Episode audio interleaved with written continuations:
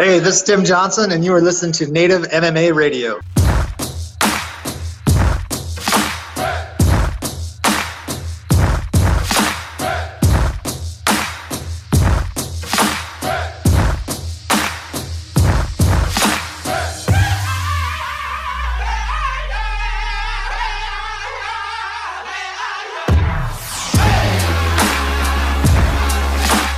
Right, guys, welcome to the 57th episode. That's right, I said 57. You got keeping track at home. That's big 5 7. Wally Wall, my man, as always, is here. You can catch us on Facebook, Instagram. You can catch these episodes every single week on iTunes, Google Play, Spotify, iHeartRadio, Speaker. The list goes on. Like pretty much anywhere you can get a podcast, you can get our shit. And if you can't get it there, send me the information and I'll get it on there, all right? This Yeah. week, we got three amazing guests. Tough Enough's newest light heavyweight champion, Joe Hirsch, had a beautiful knockout this weekend. I was there in the crowd. It was amazing. Richie Smolens, former Tough Enough uh, uh, fighter, coming out. He's fighting this weekend at Bellator Dublin. So we got a quick interview with him before he steps in the cage on Saturday night. And then Tim Johnson comes back on the show. As always, you know, we have Tim talking a little bit of Vikings football, a little bit of fighting. He's fighting this Friday night at Bellator 239. That is in Oklahoma. As always, Wally Will and I are going to be recapping UFC Rio Rancho. We're going to preview UFC Fight Night 168, which is in Auckland, which is headlined by Dan Hooker and Paul Felder. Super excited main event for this week. And there's a great card this weekend. Waleed and I were even just scouring over it and just talking about the great matchups on there. Carolina Kokevich had to fight on there. Jalen Turner is on the prelims. I mean, it- it's a very good card. Yeah, it's a really good card, and uh, that main event like is a is a real banger, and I believe that a great fight between two future contender maybe for this belt. Like, uh, the, they are, this is the kind of fighters that maybe the winner of this fight can get that Conor McGregor fight. No, uh, see, I don't know about a Conor McGregor fight. I, think that's a little far reach, but it definitely ascends them. It cements their place within the top 10, and it really knocks them on the door of being in that top five. Hey, listen, if Conor don't fight at welterweight and he don't fight Justin Gaethje, who's next? Like for him, like what's other option do, do he have? Like It's, it's not Diego Sanchez, let me tell you that. No, for, for sure, not that. Please don't that. We, we, we don't need that fight. That would just be horrible. And I don't even think, I honestly, like, I, I don't even think Conor would even, like, entertain it. I think he would entertain, you know, fucking crazy ass Diego Sanchez just to play with him a little bit, but I don't think he would ever actually realistically entertain the idea of stepping in the cage and fighting him. Nah, I think that he just like maybe he kind of respected the fact that Diego Sanchez fight at you know at, at every weight class that he can fight. Maybe it was more about that. Is you know him calling him out, just giving him kind of a shout out. But no, I don't see him fighting like not in this life. He didn't even win that fight. He got disqualified. The other guy got disqualified. Two disqualifications this week, and actually, one of, I don't think that's ever happened in a UFC card. At least not in their main cards. But Michel Pereira Yeah. was uh, disqualified for illegal knee on the ground, and then Rogerio Vargas was disqualified for an illegal knee on the ground to Brock Weaver. Uh, both those two fights in the main card in disqualification. It was wild. Uh, Brock Weaver. I mean, th- that fight barely even got started. It seemed like it seemed like uh, you know the first round they were just barely testing each other out, and then Brock Weaver got he was on his butt and got clean cleanly hit Yeah. right in his fucking. I believe it was like right right in his eyeball, and then uh, Diego Sanchez. Uh, a little bit of a different situation. He was on his knees, and then he got hit, boom, square right in his forehead. You could see there was a big gash on Diego's head too, so you can't really take that away. There was significant damage from the Michel Pereira knee that obviously Diego was, you know, it, it was smart of him to call the fight. You you can't really get Yeah. on him. I, I I hate the people that are sitting here like, you, you know, he got he took it out the easy way. Like, no, bro, like there was a significant gouge that was open because of that knee. There was no other shot that Yeah. made like it, it's not like you know the, he hit the fucking gouge and it was already open. Like that thing started from that knee and then it started pouring down the blood. So Diego did the smart thing by getting out of there. And anyone that says he you know copped out or anything like that, they just don't understand the sport. why would you continue to put yourself in more harm when your opponent just threw an illegal knee? Yeah, listen. At the end of the day, in other sports, if someone get like you know the other team cheat uh, cheat and you all using illegal shit, and the and your team that you are supporting like take you know oh look they, they like they cheated and you know you take off a point or whatever. Nobody would talk about that. But in fighting, which is the same shit, it's a sport. Like I don't see why there's a lot of drama you know, it was an illegal knee, was it or was it not? Yes, it was. There is a lot of drama in a sport where we actually get to fight each other. Yeah, like if it's basketball or you know that baseball, because there's a lot of uh, right right now. There's a lot of drama in the baseball world. drama right now in the baseball world, thanks to the goddamn cheating ass Astros. Go Yeah. Astros. Yeah, they cheated, and you know they so you know they they will get suspended or whatever. And this is not the same kind of cheating. It was an illegal knee. So yeah, it's it's in the rules. Diego Sanchez didn't do anything not ethical. It was in the rules. It's like that. I saw people like get it who No, cheated. Ariel said this too. Nobody is harping on Pereira for throwing that knee when it was unnecessarily. Yeah, that that's crazy. I don't see why they they are not doing it. No, and then It was dumb from him. It was very dumb from him. He was winning this fight. why throw that knee at that situation? There was no point. It's his mistake. And He- Rodrigo yeah. Vargas. I mean, Brock Weaver was on his butt, bro.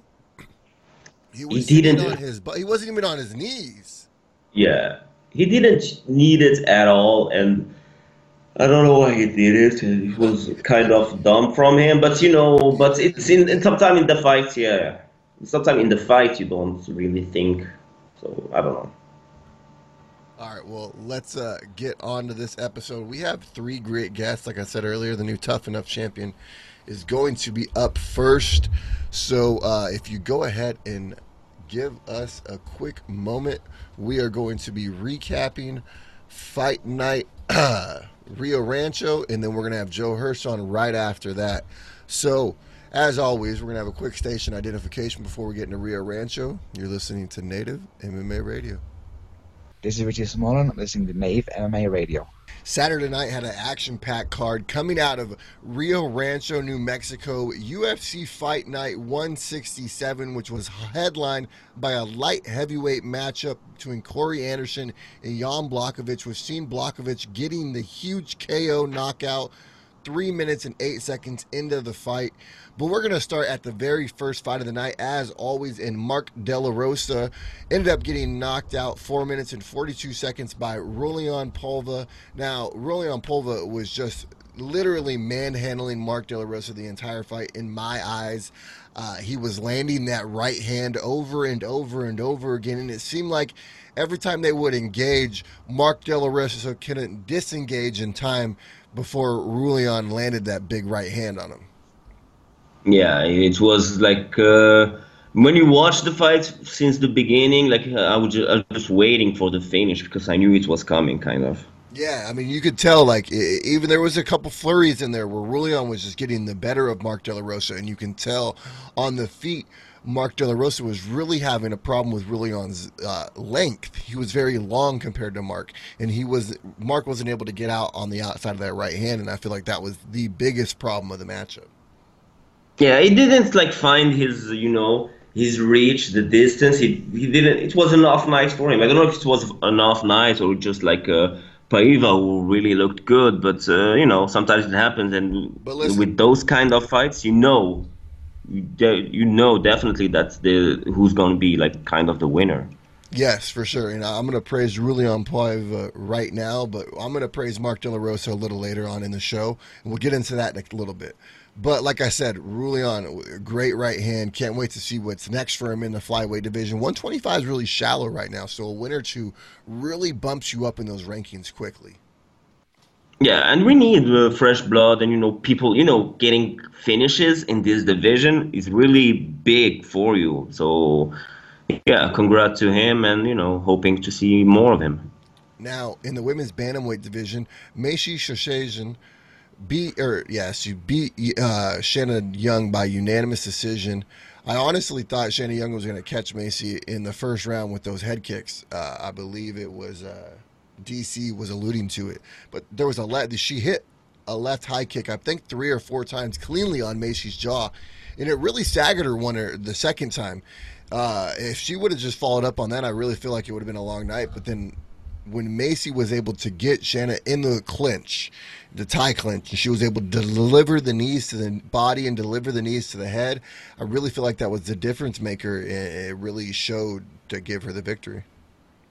Yeah, like you said, it was for me. It was a clear win for her, and she she looked perfect. Like you said, like it was a one-sided kind of decision. No, one percent. Um, now, our good friend Casey Kenney ended up losing an unanimous decision to Merab Davalishi. I hate saying his last name, Davalishi. Yeah. But that that dude just has a motor. Obviously, Adesanya Longo, Matt Serra, Ray Longo are in his corner at all Yeah. times. So having those two in your corner is, you know, just phenomenal as it is. But then having the type of work ethic and motor that this guy has, I mean, they got it. They got it. They told. they lied to him and didn't tell him, or they didn't tell him. They just kept the information from him that he was fighting at altitude because they knew that he would have trained harder, and they didn't want him to do that.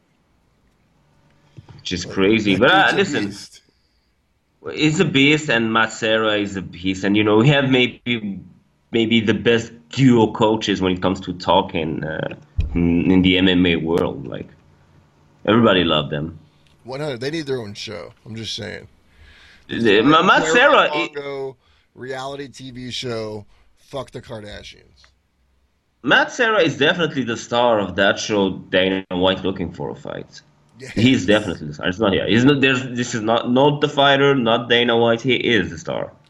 In the light heavyweight division, Devin Clark defeated Dequan Townsend by unanimous decision. Devin Clark really went in there and put a one sided victory on Dequan Townsend. The wrestling, obviously, was a huge difference maker, and then Dequan just couldn't get the combinations on his feet going.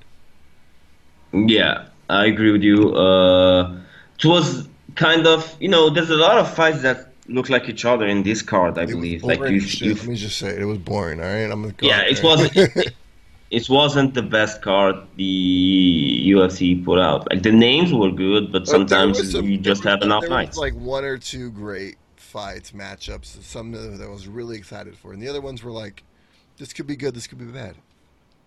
Yeah, the main event we always. Holtzman. Yeah, Unanimous decision victory again for Scott Holtzman. I feel like what is it? The third vic- decision in a row, fourth decision in a row. So I mean, there was a lot of decisions in this card. Scott Holtzman gets another decision victory in the lightweight division.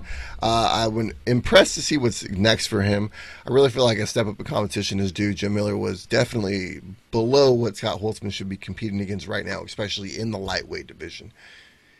yeah. Biggest surprise Too of much. the night is- for me, the bantamweight division, John Dodson got a huge KO, 16 seconds into Yeah. the third round against Nathaniel Wood. And Nathaniel Wood's no slouch. I honestly have high praise for the guy, and I think he's going to do very good things in this bantamweight division. But John Dodson shows that he's still here. Yeah, and uh, we we said that John, I said that the Dodson, if he, you know, he fixed his haircut, and I believe that was really what changed, you know, his whole plan, and that's why he looked good, you know, because that fucking haircut, you can't win with this haircut. You can't win in life 100%. with that haircut. I think Yeah, that's really what so- it was. I think that's what threw off his speed too, was the haircut. Yeah, even though that's this is not new, like I believe that he had his haircut, like uh, he cut his hair like maybe a couple of months ago, but it's it's his first fight with the a normal, healthy haircut, and that's you know that's the changing the game plan really. I believe it's like the fighters that fight you know without cutting weight and shit with a clear haircut, like uh, you can't lose. But other than that, other than this bullshit that I'm saying right now, That was I believe that we had yeah. fucking great in fucking Yeah. right there. You know, honestly, that was like the best play by play I've ever heard in my entire life, and that was like some Yeah. very deep and detailed shit. Congratulations. No, but other Now to other than fight. that, It was just Dodson- Dodson was just too damn fast. Dodson was he looked like the, he looked like he like the he looked like the Dodson that we know we knew and we fell in love with. You know, watching him, you know, very very explosive. He was just too fast. I mean, uh, you could tell the combinations were getting off before Nathaniel Wood could even get one or two punches off. I mean, just uh, how fast is Dodson? And then I even texted you yesterday because I, I told you I think Yeah. John Dodson is the UFC fighter who gets kicked in the nuts the most, and it, it's not the fighters that he's Yeah. fighting's fault. He just moves too damn fast to where you think you're going to Yeah, hit him in the fast. leg, and uh, unfortunately he moved the other way, and you just caught him in the cup. Very, very fast. Maybe one of the fastest fighter in we ever had in the UFC, I And he believe. changes levels so much. Yeah.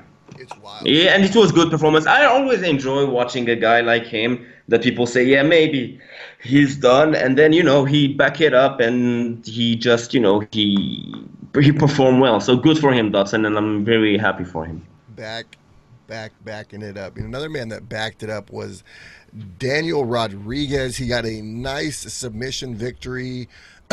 two minutes or sorry three minutes and 37 seconds into the second round in this welterweight matchup against tim means that was the main event for the prelim portion of the card.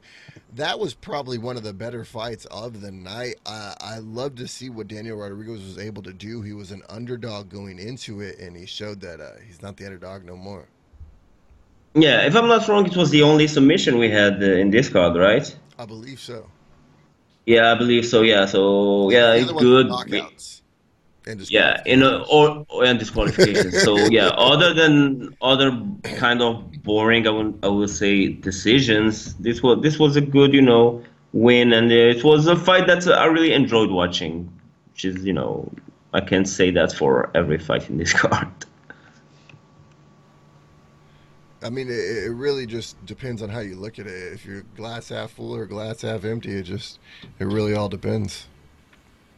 Ah, come on. Uh, we all agreed that it wasn't the, the big, the greatest card the UFC put on. Uh, Look, the, In the last years. disqualifications fucking murdered it. But we'll get into the main card right now. Lightweight division. Lando Vannata is taking on Yancy Medeiros. Lando won the unanimous decision. I thought it could have went either way. Personally, I thought it was a great fight, back and forth. That was probably the best fight of the night, if you ask me. Maybe maybe it was because uh, it was two fighters that we really enjoy watching, and we know. Listen, we knew before this fight that this can be the fight of the night because we know that these two guys really deliver every time they they step up, they step in the cage. So yeah, for me it wasn't a surprise. Maybe I thought that maybe Medeiros would get the W, but uh, you know, Vannata, you can't come, you can't count him out in this kind of fight. So good, man. I mean, eh, especially like you look what he did in his very first fight against Tony Ferguson on short notice. I mean, it's just the type of pressure he's able to put, the creativity he has with his striking. Yeah. he's really a problem for most people. Yeah, and I believe that it's he's a dude that he never had kind of easy fights ever since he came in the UFC. So good. I'm happy for him to see him win, get some W's because I really believe that he really deserved those wins and he really deserved to, you know, get more recognition in this in this in this sport. Now, in the flyweight division, Rogerio Bontorin got defeated by Ray Borg. Ray Borg really showed that he is a, a dominant wrestling problem for most of the division, except Yeah. he can't make the weight. That's that's a problem for him. But you know, the dude had a lot of uh, personal uh, problems and issues this year. For him to get this win, I believe it's very very important for him, and I'm very glad for him that he got that win, and uh, you No, know, most definitely. at least get some relief. You know, because sometimes right, life is hard, really hard, and And this is one of those Those moments, gets moments- to enjoy. Yeah, so very happy for him, and I believe that everyone everyone was happy for him. I believe it was a unanimous decision, not only in the judges' card, but I believe even people were very happy. I believe everyone was happy for him. No, most definitely. That's definitely a guy that you can't root against Ray Borg with all his personal issues with his son. It's hard to uh, Yeah. imagine, you know, anything else. But Brock Weaver was our first fighter who got hit by an illegal knee by Rodrigo Vargas. Rodrigo got disqualified in the first round, four minutes and two seconds into that round. Uh, let's see, Brock Weaver was able to throw a submission attempt. He had five significant strikes and six total strikes. Unfortunately, after you know one takedown, it was all over. It was all over because, uh, but not in the way that we like it, right? No, no. so yeah, which Uh, it was just good. But it, out of the two knees, I think this one was worse than the other one. If you look at the replay, uh, Brock Weaver's sitting on his butt. I mean, it, it's hard, hard to fucking sit here and really justify the knee that Rodrigo threw. Like, Brock's on his butt, bro. Yeah, I agree with you. But uh, like sitting like I said, we are not He's not. we are not in the cage. Sometimes, sometimes in the heat of the moment, you forget that you're in the cage and there are rules. I believe. But we're we're talking about a guy who's had 14 professional fights. I agree with you. Even sometimes like that, we saw some fighters do some crazy shit. Like, and you believe that's not. Uh, sometimes in the heat of the moment, I believe you don't think, and I believe that he's the first one to say that he regrets, you know, his mistake. Well, yeah, it's kind of hard not to regret it. I mean, you threw an illegal knee at the goddamn guy. Yeah, uh, for sure, and he, it cost him the fight. So yeah, of course that he re- he regret that. But so you know, it is what it is. Uh, listen, like we said, we already said this card was kind of boring. We those two disqualifications were very disgusting, but this one at least we don't have the drama we're having for the for the other one. Yeah, I, I think there's definitely a little less drama, but I definitely think this knee was a lot more worse for wear than the other one. Although Diego did get cut, but Diego gets cut every single time he steps in the octagon. He literally brushed his teeth this morning Yeah. and cut himself.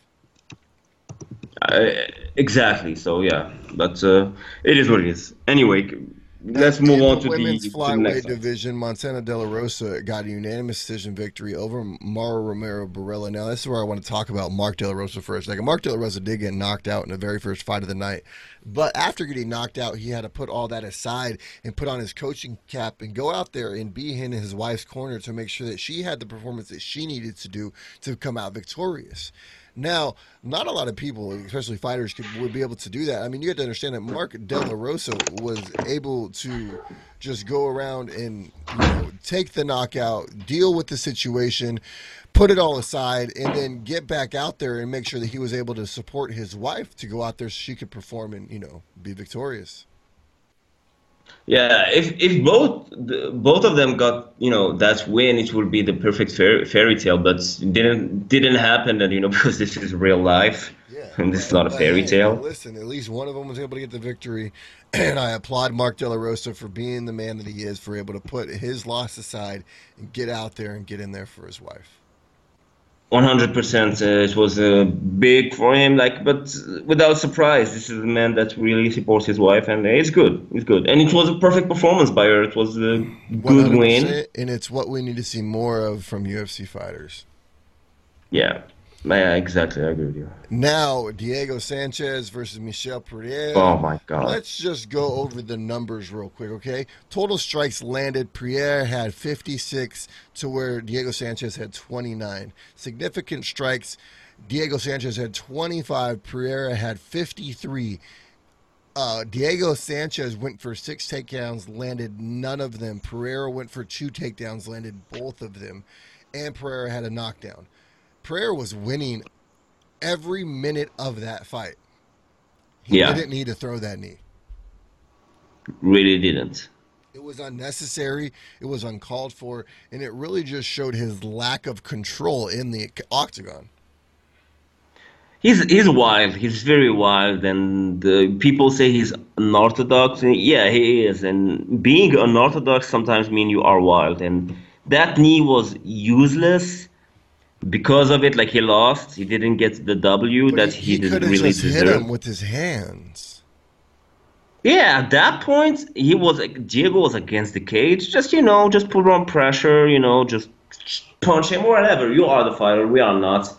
But definitely don't throw a, a weird knee that can be an illegal knee in, in this position.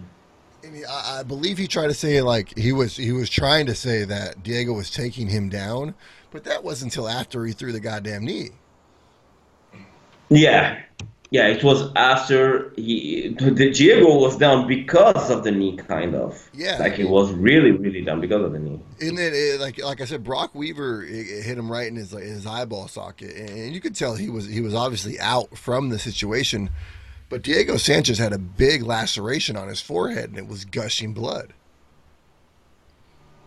He said that Diego said to the doctor, "I can't see," and I really believe him when he said that. I don't see why people are really shitting on a guy like Diego Sanchez, even though people that are shitting right now about his coach, like I can't really blame them. But uh, yeah, We'll, we'll get into that in the current events, though. Yeah. So, but yeah, I believe that Diego did the right call. He, he, he wasn't able to see, and even if he was able, it was an illegal knee. He took the W. Can you blame him for that? I, I can't. No, not when you get fifty percent of your money taken from you before you even step in the cage. You're like, listen, you got to fight and win for the other half. Yeah, at the end of the day, it's a sport. So, and in sports, if the other team or player or whatever do a mistake, everybody their full purses, I don't think a situation like that would have happened. yeah, I agree with you, maybe. And uh, at the end of the day, you get the chance to get a win, you will take it, One hundred percent. and that's it. Now, in the light heavyweight division, the main event, Corey Anderson was knocked out three minutes and eight seconds by Jan Blachowicz. Jon Jones is in the arena. Jan versus John. Do you think that's possibly next? I know that that's what Jon Jones wants because I can guarantee you he doesn't want to step in the octagon again for another five rounds of Dominick Reyes. I agree with you. I think that he doesn't want to fight against Dominick Reyes. Uh, Jan Blachowicz is a much uh, shorter fighter, I believe. Yes. And Jon Jones lo- loves to fight against fighters that he really have a clear reach advantage. They are not tall. I believe that Jon Jones really struggled with tall fighters. I, Against I Gustafsson, like at at, least. at least the guys who were good, not scared of that, you know, Jon Jones mystique. Like Reyes was able to push the pressure and you know get in his face Yeah. right away. It wasn't like, you know, hesitant because oh shit, I'm fighting Jon Jones right now. It was no, I'm gonna get in there and fight Jon Jones right now. Listen, I believe that Bla- Blachowicz will come out with the same mentality. I believe those these those new, not really new, but you know those new challengers for the belt in this division. They really don't care. They don't really care who is Jon Jones. For them, it's just the fight. It's just the guy that is uh, holding up the belt, and he put on like a. He have a bad reputation for cheating and shit. So for them, like they don't respect him as a fighter. Do you think Jan's next or uh, Dominick Reyes next? If it was me, I would say Dominic. Uh, if, for Jon Jones, it will be, I believe, Jan. He won Jan. The, the weird shit if, Well, if they have Dominic Jan. against Jan. He wanted Jan before Reyes. He was calling Yeah, but that match at the end of he the- was trying to get it done. Yeah, but at the end of the day, even though he's a, a long time reigning champion in this division, he doesn't really call the shots. It's more about Dana White and the fans, and you know who deserves more. One hundred percent. Yeah. All right. Well, anything else on uh, UFC Fight Night Rio Rancho? Uh, I believe that it's a card that if people like in a couple of years, I don't know, new guys like very young guys start watching UFC and say, "Yeah, I will watch all events. This is an event that you can skip." That's what I that's what I want to say. Exactly. To be fair, yeah, everything about this card was weird, kind of. Not everything, but you get what I mean. Most definitely. Now we have Joe Hurst, the new light heavyweight champion for Tough Enough. He won his belt on Saturday night. I was live in attendance. I was able to watch this beautiful knockout that he landed. We'll get into that in a little bit with Joe as soon as he joins us here. We're going to get into some current events after we talk to Joe, but as always, you're listening to Native MMA Radio. This is Juan Adams, and you're listening to Native MMA Radio. All right. So over the weekend, I was able to enjoy some great amateur fights in Las Vegas. I was able to go watch Tough Enough crown their brand new light heavyweight champion. And at this time, I have that gentleman with me, Joe Hurst, with a phenomenal KO this weekend. Joe, how you doing today? Good man, good. I'm glad to be here. Now, like I said, this past weekend you were crowned the Tough Enough champion. How was that for you to, you know, finally accomplish such a huge goal? Because Tough Enough being one of the best amateur promotions. It was great, man. It opened up a lot of doors for me. You know, it was very humbling to have such a large crowd out there, to have some people believe in me, to go out there and get the job done anyway. So it, it was just, it was great, man, all the way around. It, it opened up a bunch of doors. You know, my video going viral and everything. It's, Yes. everything's been great for me, man. Yeah, MMA Junkie posted a great article about you know the knockout and everything. Diego Vasquez is no slouch either. From a great camp over there with Sam Alvey was in his corner that night. Uh, tell me, was there anything that surprised you about Diego on Saturday? Man, yeah, man. The the dude's whole demeanor, he was nice, man. It's like uh, he, it was all it was all about the art of the sport for him. He was in it for the true sportsmanship. He was out there to win too, man. Like he was he was no pushover. You know what I mean? He was uh he was trying to set up a good offense right off the off the beginning. You know, I was able to you know change his game up, make him wrestle a little bit, and that was that was the idea. You know, we knew he was going to be bigger and longer, and his strikes were going to be more dominant, and and they were. You know, and I just had to sit back and wait for him to make a mistake. Now, as the brand new Tough Enough light heavyweight champion, you look to defend your crown, most likely here at Pack the Mac, which is one of the bigger Tough Enough events. Is that something that's a possibility for you to do, or you obviously you came out almost unscathed from that fight?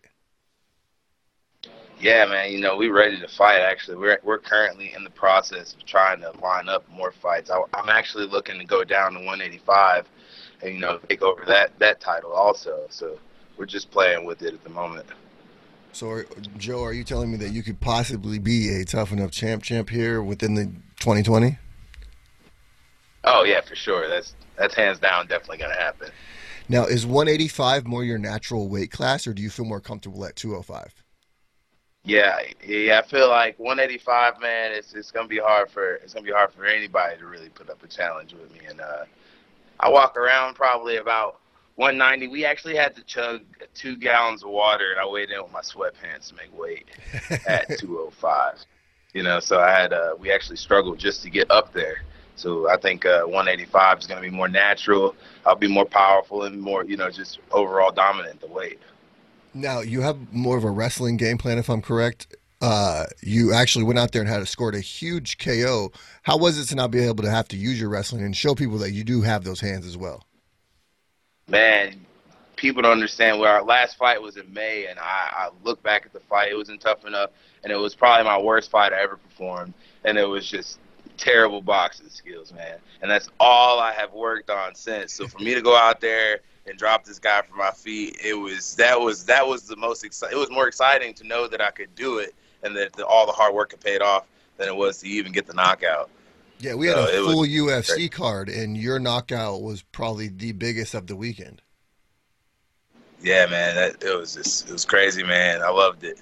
It's uh, you know, I just a lot of hard work and dedication, man, and we just I got tough training partners that like beating the crap out of me. So you know, just all the hard work, it just it pays off, man. You just gotta stay gr- humble to the grind.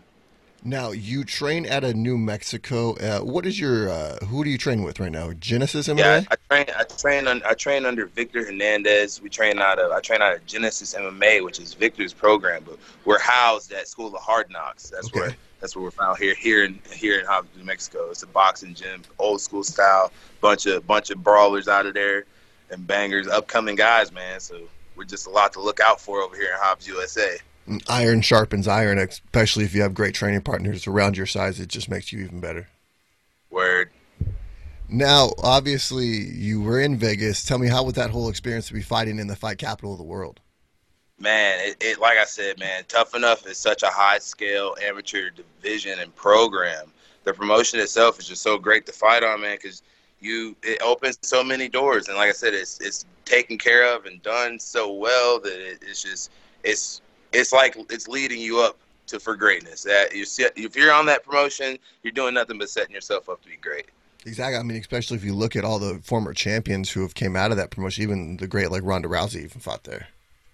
Yeah, exactly, man. And, you know, those, guys are all about the fighters. They're not. It ain't. It has nothing to do with. You would think there's a bunch of money involved and stuff, man. They are totally about the fighters. They want to put you on. They want to get you out there. They want you to sharpen your skills. You know I mean, they're making the platform for you. So they're making it easy. You know I mean? They're breaking the game down for us. And I got mad love for those guys over at Tough, Jeff, and Brian Bruce all those guys. They, they did a great job. Well, uh, Brian and Bruce, this was actually the last event with Tough Enough. They're actually going to be moving on from Tough Enough. Uh, how was it to know that you know you obviously were the last main event that they were able to book?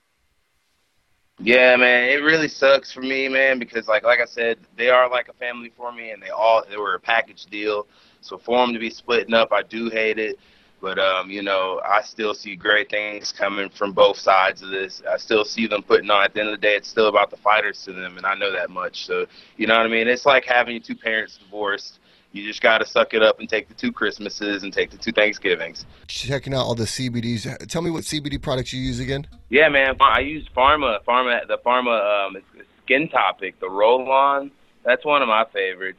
But the bomb is like the bomb is, is good too, man. That's that's for muscle pain and you know after fight aches. It really helps with your Pharma recovery. X is great, but Cultivate, man, I actually did like a little commercial for them guys, a little clip, you know, of me using because I use their stuff, man. You know, it, it was a cool experience. They're very knowledgeable down there. Their products are awesome. You know what I mean? It's a great place. And again, Now you talked gear. about fighting elsewhere. you you talked about fighting elsewhere uh, outside of Tough Enough. Have there been any promotions that you guys have reached out to? Man, we have, but like like I said, since my video's gone viral, man, it's just they dropped out. So it's the fights I did have lined up. They're like, oh, you know, we want easier fights, and I'm like, man, I thought we were in the game to fight the best of the best. But Right. you know, so I guess you know that's what I'm saying. Tough's always there. They always bring you know worthy opponents to you. You know, what I mean, they challenge me every time I come up there. You know, so it's uh, it's always good, man. It's always good with Tough. Now, uh, obviously, this is a question that I ask every amateur fighter. Obviously, the the end goal is to become a professional fighter. Where do you see yourself? You're still a young man. You're still 23 years of age. When do you see yourself making that leap? Man, I'm be honest. I don't know. It could be next month. It could be a year from now. But I, I just take it one at one fight at a time. I just you know try to Just go with the you know, flow. Yeah, and let it ride. I don't you know no no no reason to put more on my plate than I can eat. But you know one one fight at a time. But I just I just hate it for the next guy I fight every time. So you know one fight at a time though. Now, obviously, you went out there and had a quick, very nice, easily flawless victory. But was there anything that you could take away that you can work on? Yeah, man, there's always room to work on, man. We watched that 56 seconds actually probably gave me weeks of work. So I mean, like it gave me weeks of some things to work on. So we watched the video a million times, of course. I, I have plenty of things, plenty of things that need to be worked on, plenty of things that we can adjust, and we're going to be working on this next camp. And like I said, man, you know, just keep sharpening the iron and keep sticking it to them. No, for sure. Now, what do you like outside of the cage, Joe? What do you like to do for fun? What do you, you know? I know you have a daughter. Yeah, man. I got I got a little baby girl, Audrey, man, and she's like, she's like just it's just I don't know. It's probably the best thing that ever happened to me, man. It's like a little tiny me, and it's just always happy. So like it's cool, man. Being a dad's probably definitely the most best thing I've ever done. So I enjoy that a lot. But I actually I do other crazy things, man. I climb cell towers for a living, so you know I do enjoy heights. You know I like to hang off and you know hang out. So we do a lot of that. so you, you're definitely not scared of heights then, because some of those cell towers get pretty high. Yeah, man, they get they get extensive, man. They get they get they get pretty high. What's the highest climb you've ever had? Uh, six hundred and fifty-three feet. Damn, Yeah, that's a lot. a lot. that's a lot. Yeah, So, uh, what do you do on your downtime to kind of get away from fighting, to get away from it all, to just chill? man. I really, man. I'm, I'm pretty I'm pretty family oriented. I chill, man. I stay at home. I, I'm not much, man. Especially especially being around here in Hobbs. You know, there's not much to do other than you know physical activities like going out and um, we got like the casino and stuff. There's not much. There's not much nothing around here but deserts and oil fields. So for fun is at the house, man. At the house. No, for sure. Well, it, you know, it's a good thing that you're at least a family man. You get your head on right, ready to make you know big things in this MMA career of yours. For sure. For sure. Now, tell me a little bit about what you want in your future. What's like your five year plan? Man, I want to buckle down and I want to just get with the good. I want to get with the good gym, a good fight camp. It's all about producing me and bettering me, man. And you know, I'm very optimistic. I don't see why I couldn't be highly paid and be at the top of any weight class. I like to I like to always dominate anything I do, even if it's a job. I want to be the best at it. You know, so me running anything I'm at is always my goal. So I see myself at 185 and doing a lot of damage, upsetting a lot of people. Now, have you guys already made plans on? Obviously, you've made plans on getting down to 185, but have you guys gotten to like a nutrition plan already, or anything like that? Yeah, man. See, I, you know, I'm uh, I'm a wrestling baby, so we already we already generally always cut weight. we birth. generally always are always on a bland diet. We're always worried about our weight. So, you know what I mean? I'm constantly in every mirror, like looking at my love handles and stuff. You know, so um, it's it's pretty simple. The the weight watch is pretty simple. Uh, but we, you know, we do. I do plan to have a little struggle when I get to the last few pounds, just because I'm already shredded up. You know what I mean? So- naturally. yeah, so I do planned on I planned on having to do a little bit of diet, you know, complex diet, and mess around with it. But we we got plans and we got steps in play. Like I said, the main thing is to get down to the, weight and then test drive it. So that's the game plan right now. How long have you been wrestling for? Man, I started wrestling when I was an eighth grader in high school, and uh, you know I wrestled all through high school. I'm actually a, Fargo A6 All American, you know, and I uh, we trained on a collegiate Oh, level. wow. Yeah, you know, I wrestled Yeah. uh, different camps, man. Kerry Colot. I, I wrestled with T.J. Dudley, who's a, a direct pupil of Jordan Burroughs up in Nebraska. You know, so like uh, I come from a great wrestling background. Fort Mill Wrestling. We just actually produced our first female state champion this year. Those guys are like, I mean, constantly Wow, breaking awesome. records, man. Constantly breaking records over there. So I came from a good home of wrestling, man. And then, what made you want to transition your wrestling skills into a mixed martial arts career? Um, be honest, man. I had two older brothers that used to beat the crap out of me all the time. One was eight, eight. I have two older brothers. yeah, my okay. So you understand, man. They showed no mercy. So, but I never lost. I mean, I never. I always lost. Don't get me wrong, but I never gave up. So that told me that I was tough as Yeah. nails. so You have that dog in you. yeah, exactly. So and then I just I put it together, I man. I think all youngest children, especially if you have two older brothers, you kind of have a little bit of that dog in you. you know? Yeah, you know what I mean. You just gotta have a little bit of you get a little bit of savage, you know. So uh, and I, you know, fighting is fighting is fun, man. I love it, and it's like it it connects me back to my wrestling. So Now I'm going to ask you just a random question. If you were not fighting, what would you be doing with your life? Oh man, there's no telling. I mean, uh, I mean, I, I don't know. I'd probably be I'd probably still be in the army. To be honest.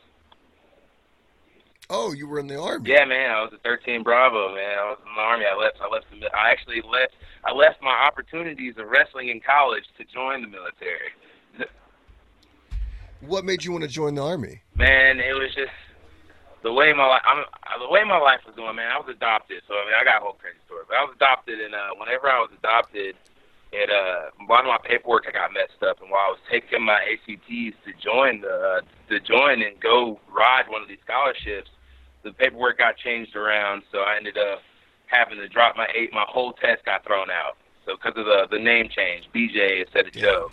So so they were making me wait like six months to even go to school. So then I had just went to the army army recruiter, and they were like, "Yeah, you can wrestle here, man." I joined up the next day. Hell yeah, we'll take you Yeah, right they were now. like, "You can wrestle. We got a wrestling team. Come join us." Here's a singlet and a gun. Yeah, heck yeah, pretty much. So, but I loved it, man. So I mean, did you get to see any places while you were in the army? I know, like my oldest brother, he was a Marine, so he went all over the country. Yeah, man. I was I mainly moved around in the states a lot, man. Like I said, I was a 13 Bravo. I was stationed up at Fort Polk, man. I was in uh, Fort Fort Jackson is where I came through, and then uh, I was stationed in Fort Polk, man. And um, you know, we just we we did plenty of traveling with the comrades. You know, we just do we just the camaraderie and being in being in the service with the Joes and the guys at the time is like the best the best feeling. Being in the army itself sucks. But being with your boys is the best. you know what I mean? Like the army sucks. Yes. Boys are great. The camaraderie that you yeah, got the camaraderie is what it's about, man. I still keep in touch with all my Joes. You know, we talking. They all sharing my fight right now as we speak. You know, so I've seen a couple of those. yeah, man, those are my guys, man. So how's it been, man? Uh, It's almost like we're like 72 hours away from you going viral. Like that's that's like a huge thing in 2020. Man, I know. It, like it was crazy to me because like you had to be there. Like you was there, so you know what I mean. Like people were there. Like the, the, the atmosphere of when, when it happened was just like so great. It was so humbling to I me, was up man. out Like, of my chair. yeah, man. You know what I mean. I wanted to jump out of the cage. You know what I mean. The rest Floyd like, Senior was right into the there. He cage. was right at the cage too. Yeah, man, that's what I'm saying. And Floyd Senior, like I, I had he he was couldn't even stop. I couldn't even like get the words out of my mouth. He couldn't stop laughing. Like he was like that guy. That guy's that guy's awesome. but uh, it was great,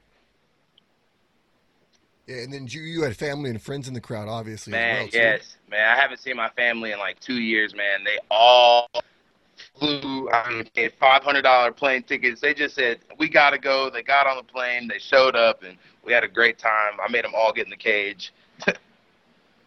That's awesome, man. How so? How was that experience? You weren't actually in your hometown, but you still had a little bit of home there. Yeah, man. I had my mom, my dad, my brother. You know, I had I had most of my immediate family here.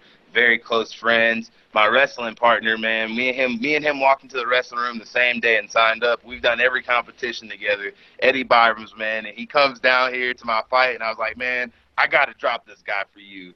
So you know, what I mean, they pumped, they pumped me up, man. They pumped me up. Hell yeah. Yeah, because I mean, even though you're in there by yourself, there is a huge team always behind you, and not a lot of people realize that when it comes to MMA fighters. Oh yeah, for sure, man. It takes it. People don't understand. They only they look at one fighter, man, and it takes it takes that whole team. So that's why, man. You know, like we we did tread lightly with uh with Diego, man. You know, he has great leadership in his corner. You know what I mean? He came from Yes. a great background. Quest is not nothing to take lightly. You know what I mean? So we we definitely we're humbled by the whole experience, man. We really are. No, it's a great feather in your cap as well. Yeah, for sure. All right, brother. Well, I don't want to take up too much more of your time, but before I let you go, I want to give you an opportunity to give a shout out to your sponsors, teammates, loved ones, anyone that's really helped you along your MMA journey. Yeah, yeah, for sure, man. Hey, I want to shout out right now, Coach Vic, Vic Hernandez, Coach Edgar Zubia, and then you know all of Hobbs, New Mexico, Hobbs USA, Fort Mill, Fort Mill Wrestling, Chris Brock. You know all you guys.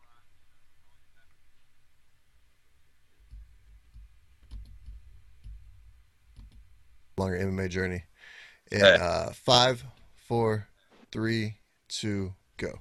Hey, hey, shout out to Hobbs USA, Fort Mill, South Carolina, Detroit, all my family, and uh, you know, thank you, Coach Victor Hernandez. Couldn't have did this without him and Coach Zubia, and uh, everybody at the School of Hard Knocks and Genesis MMA. So you know, we're just gonna keep putting on for the city.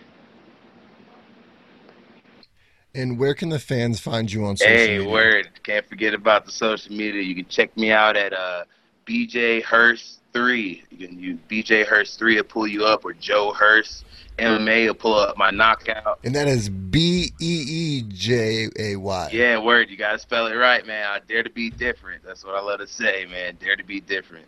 B E E J A Y H U R S T three or I I I they don't got the. I'm the third, so you gotta rock it out.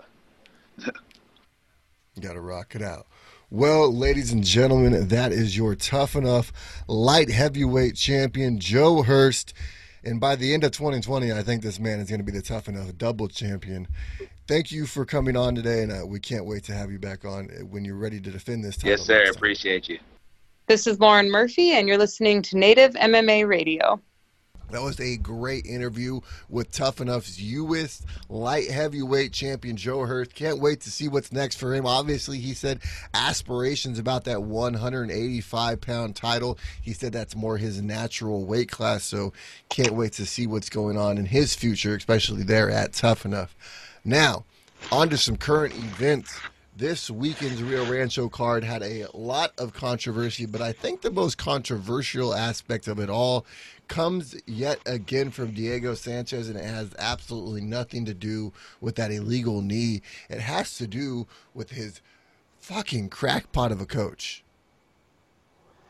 Yeah, I agree with you. Listen, if you want uh, more information that really, you know, have make your own opinion, go listen to his interview with Ariel Helwani. I believe it was a great interview. I believe Ariel Helwani really defended well the MMA world and the MMA community and the MMA legends because he defended Diego uh, Sanchez, sort of. But what I see when I listen to this guy talk, I, I believe that he's a, uh, he's a uh, like I don't know, like he's yeah, scam artist. He's he's selling wolf tickets, like Nick Diaz said. 100%. And yeah, one hundred percent. And it's weird because uh, we don't know his background when it comes to MMA. I believe that he's some sort of uh, you know uh, LA type of yoga guru, uh, kind of you know mentor or shit. You know, live, who lived in the valley or some sort of. I don't really see how this dude is the head coach of Diego Sanchez now. Wait, before I finish, I need to say that before I finish. Diego Sanchez is a weird dude. He's a weird guy. Since the beginning of his career, we know he's weird, and this is the end of his career. If he wants to be surrounded by weird person, be my guest. Who cares? It's his career. Let let him be weird with weird people. Like he wants to be surrounded with weird with weird guys. Who, who are we to say no? Don't hang with this dude let him do what what the fuck he wants to do. He wants exactly. to be surrounded with cut. Yeah, whatever. I don't believe that he's not a young fighter. He's not being used. Listen, he's a grown man, and he lo- he loved this weird shit. And then okay, let him do what what the fuck he wants to do. That's my opinion. I'm not surprised at all because if you, I mean, like look at the shit that Diego Sanchez did at the Ultimate Fighter House, okay? And this is just a little snippet of his life. Like I could only imagine what like his house looks like. You know what I'm saying? Like he's probably got oh, all kinds of like weird kind of artwork and shit on the wall, just like goofy shit, all kind of like sculptures and shit. I can only imagine. It's probably wild. Yeah. He's probably yeah. just got like one room that's like a forest. he's weird. Listen, from the beginning he was a weird guy. Yeah. And we love him for that. And now people get to see what a real weird guy really looks like in the rest of you know for the rest of the day. He gets surrounded by weird dudes that will say weird shit. And that's it. No, like, I don't know what people are surprised. I just don't understand. There's no technique. There's nothing going like I could make a better assessment of a fight than he could. And I would be the first person to tell most fighters, like, I'm not the one you should be asking, but I can get you in touch with somebody, or you know, let's go and refer to somebody else's opinion and let's see what they think, and then we can go from there. Or you know what I mean? Like, I'll be the last person to be like, this is the end all be all, and this is how it's gonna be. Because get the fuck out of here. You know what I mean? I, I don't have any martial arts experience, just like this guy doesn't have any martial arts experience. Like, sure, I've trained yeah. a little bit of jiu-jitsu, but I mean, I, I've never had a fucking professional fight. Never had an amateur fight. Like, I have no means to say anything about it. Like, I believe that Diego Sanchez right now is in a weird place of his career where he thinks that he knows it all. He knows, you know, he said that he have, you know, no need for weight cut, no need for that. I believe that he thinks that he already he did it all. He kind of did, but kind of didn't because when you listen to other legends like the Royce Gracies and you know people who really are legends in this sport, they will they are the first to tell you in this sport you never learn it all. Every time you need to learn, even at the end of the age of 75 or whatever, you're still learning.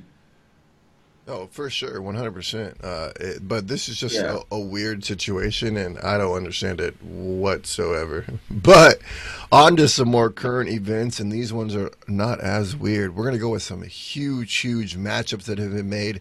The number two featherweight in the world, Brian Ortega, will be taking on the number three featherweight in the world, Zabit Magomedsharipov, at UFC two forty nine. That is in New York. That'll probably be the co-main event for the title fight, the lightweight title fight between Khabib Nurmagomedov and Tony Ferguson. Amazing, amazing fight. Uh, I kind of, if I can, like right now, say something. Uh, I will be very uh, interested to see the Zabit cardio because I see yes. him struggle every time he go to the third round. I wanted to see Zabit in a, in a five round fight. I believe this kind of you know being a three round fight would be good for him. But I wanted to see him in a five round fight because I believe, really believe that he will get kind of exposed in the fourth and if fifth round. he gets tired in that third round, he's gonna get triangled. Exactly, but you know, if he wins the first and second round, and you know he he's saved by the belt, he's saved by the bell in the third round, he gets the W. So you know, we had I- fighters I, like I, that. I don't know, man. I, I really like. I mean, Brian Ortega. Obviously, he can box. Obviously, he's been stepping up his boxing. You could see that in the Edgar fight. You've seen that in the Holloway fight. Even though Holloway was able to dismantle him, Holloway just is just a pure striker. You know what I mean? But obviously, for the past what he hasn't fought since December of eighteen. So since then, the past all of 2019, he's been working on his striking. I guarantee you, he's already a black belt in jiu-jitsu. He knows the ground game. He already have good boxing. Don't forget that he's the first guy who ever finished uh, Frankie Edgar. Yes, I was there. I'm literally Yeah. looking at the poster as we speak. Oh, I really believe that Ortega will. too. Yeah. Yeah, listen, listen. I really believe Ortega will get the W against Zabit. I believe that Zabit is a good fighter, great fighter, but I don't see him beat a guy like Ortega. I believe Ortega is next level. I really think that. I agree with you. I think Ortega is a huge threat, especially if Max Holloway decides that he wants to move up to lightweight. Yeah, definitely future future champion. No doubt, no doubt. Now, Yeah. the UFC bantamweight champion Henry Cejudo will be defending his title against number seven ranked bantamweight, number seven, Jose Aldo at UFC 250. What do you think about this matchup, Waleed? And is it a little puzzling to you that the number seven bantamweight is getting a title shot over names like Aljamain Sterling and Petr Yan? At the end of the day, I believe it's very logical and it makes sense for the Henry Cejudo reign because since day one, he won the belt in a fight that he didn't really win. Then he fought against TJ in the division where TJ wasn't really a fighter in it. And then he won the, second belt in a division that he doesn't really, he didn't really fight the best you know. So yeah, it makes sense to fight Jose Aldo. You know, it makes sense that Ali Abdelaziz will give you those fights because at the end of the day, nothing makes sense around Henry Cejudo title reign. That's what I said, and that's what I mean, and I will, and I know that once he will get a real challenge, he will lose. So, are you saying that once he gets the Aljamain Sterlings and the Petr Yans, he's going to no longer be that bantamweight champion of the world? Maybe not uh, Aljamain Sterling, but the Petr Yan, yeah. And maybe the if Dominick Cruz come back, if he fights TJ in his real division, I don't see Henry Cejudo winning. Even a Cody Garbrandt, if Cody gets his shit together and stop acting, stop fighting like uh, a fucking twelve year old, uh, I believe that he can really re-become re-become champion. But uh, you know, he's he's really far right now from any title discussion. Now, one man who is definitely in the thick of things is a longtime featherweight champion, Max Holloway, and he will be getting the first crack at Alexander Volkanovski's UFC featherweight title, and that will be at UFC 251. How excited are you for that matchup? I believe this is a great match. Uh, the first one was great. Second one will be even better, I believe. Now, also on that card, I believe it's the Valentina Shevchenko versus Jojo Calderwood. Yeah, it was confirmed, I believe, uh, today about the the the Valentina and Jojo fight. I believe it was confirmed today that it will happen, right? Yes, that that is a hell of a matchup. When you really look at those two, I really think they have been on a fucking collision course to face each other since the start of that flyweight division. Yeah, it's a good matchup, but uh, listen, at the end of the day, I believe Valentina is uh, too too perfect. I think Valentina's going to beat anybody in the flyweight division right now. Yeah, but uh, listen, let her be champion. Let her have that record. We need records. Let her let her have that record that nobody will beat of title defense. Exactly. I think. I mean, it's going to take her what? What is it? Uh, a 10, Yeah, 11, 10 or eleven, something like that. So she's Yeah, got a something little like ways that. there. She's got a little ways there. She's at what? One, two, three, three. yeah. Well, She can get it. She can get it. Uh, she can get it. Really, she can. on to probably the most exciting matchup in my eyes. This weekend's, or sorry, this year's International Fight Week will be headlined by the greatest welterweight that we have seen probably in the last, you know, 15, 20 years. Kamaru Usman will be taking on Jorge Masvidal at UFC 252. I'm only joking about that greatest one. He's probably the second greatest behind George St. Pierre. Yeah, yeah. But anyhow, uh, it's a great fight. I believe that uh, that fight against Jorge is the fight that Kamaru really need to become the kind of star he wants to be. Because listen, there are a lot of fighters that they need. You need a villain. You need someone you know to really push you hard. Colby did that good. Then I believe Masvidal would take it to the n- another level. And you know, Anderson, Anderson Silva had Chael Sonnen, you know, GSP had Nick Diaz. I believe that maybe Usman had Masvidal. I think it's a great matchup, but my my thing is, and I've been saying it forever, Usman's an ATT killer. He he literally Yeah. went on the Ultimate Fighter and beat their entire team. He won for Yeah. the Blackzilians. He's since he's Yeah. been in the UFC, he's beaten every ATT guy that they've thrown at him. I believe it's like three. So uh, Yeah. I, I- don't I don't know. I mean, if Jorge Masvidal doesn't beat him, they got like Santiago Ponzinibbio, and uh, that's about it. And then he'll have cleared ATT's entire welterweight division. It's great. Uh, how, how professional of you. But listen, it's great that we have that rivalry between the the camps, between the fighters, between everything. Everything makes sense about this fight. No, one hundred percent. It's going to be a good fight too. I'm excited about it. Now, anything else in the current events this week, Wally Wall? Uh, nothing, uh, I believe, in uh, particularly. Uh, I'm hoping not to hear about some fighters, you know, getting pulled out on the, you know, or uh, will not fight because of uh, an injury or some shit. I'm Well, you hoping know not what? to hear anything negative. This is the perfect opportunity. Let me ask you. Current events. Let me ask you right now. Boxing matchup this Yeah. weekend. The probably the biggest heavyweight matchup we've seen in quite some time. Who do you have in Yeah. the main event for this weekend? Deontay Wilder or Mr. Tyson Fury? Oh, for this fight, I really have Tyson Fury. I believe that uh, Fury knows that he can take that Wilder punch, and I believe that now that he tasted it and you know he woke up like the Undertaker in that 12 round, I believe that Fury will box more.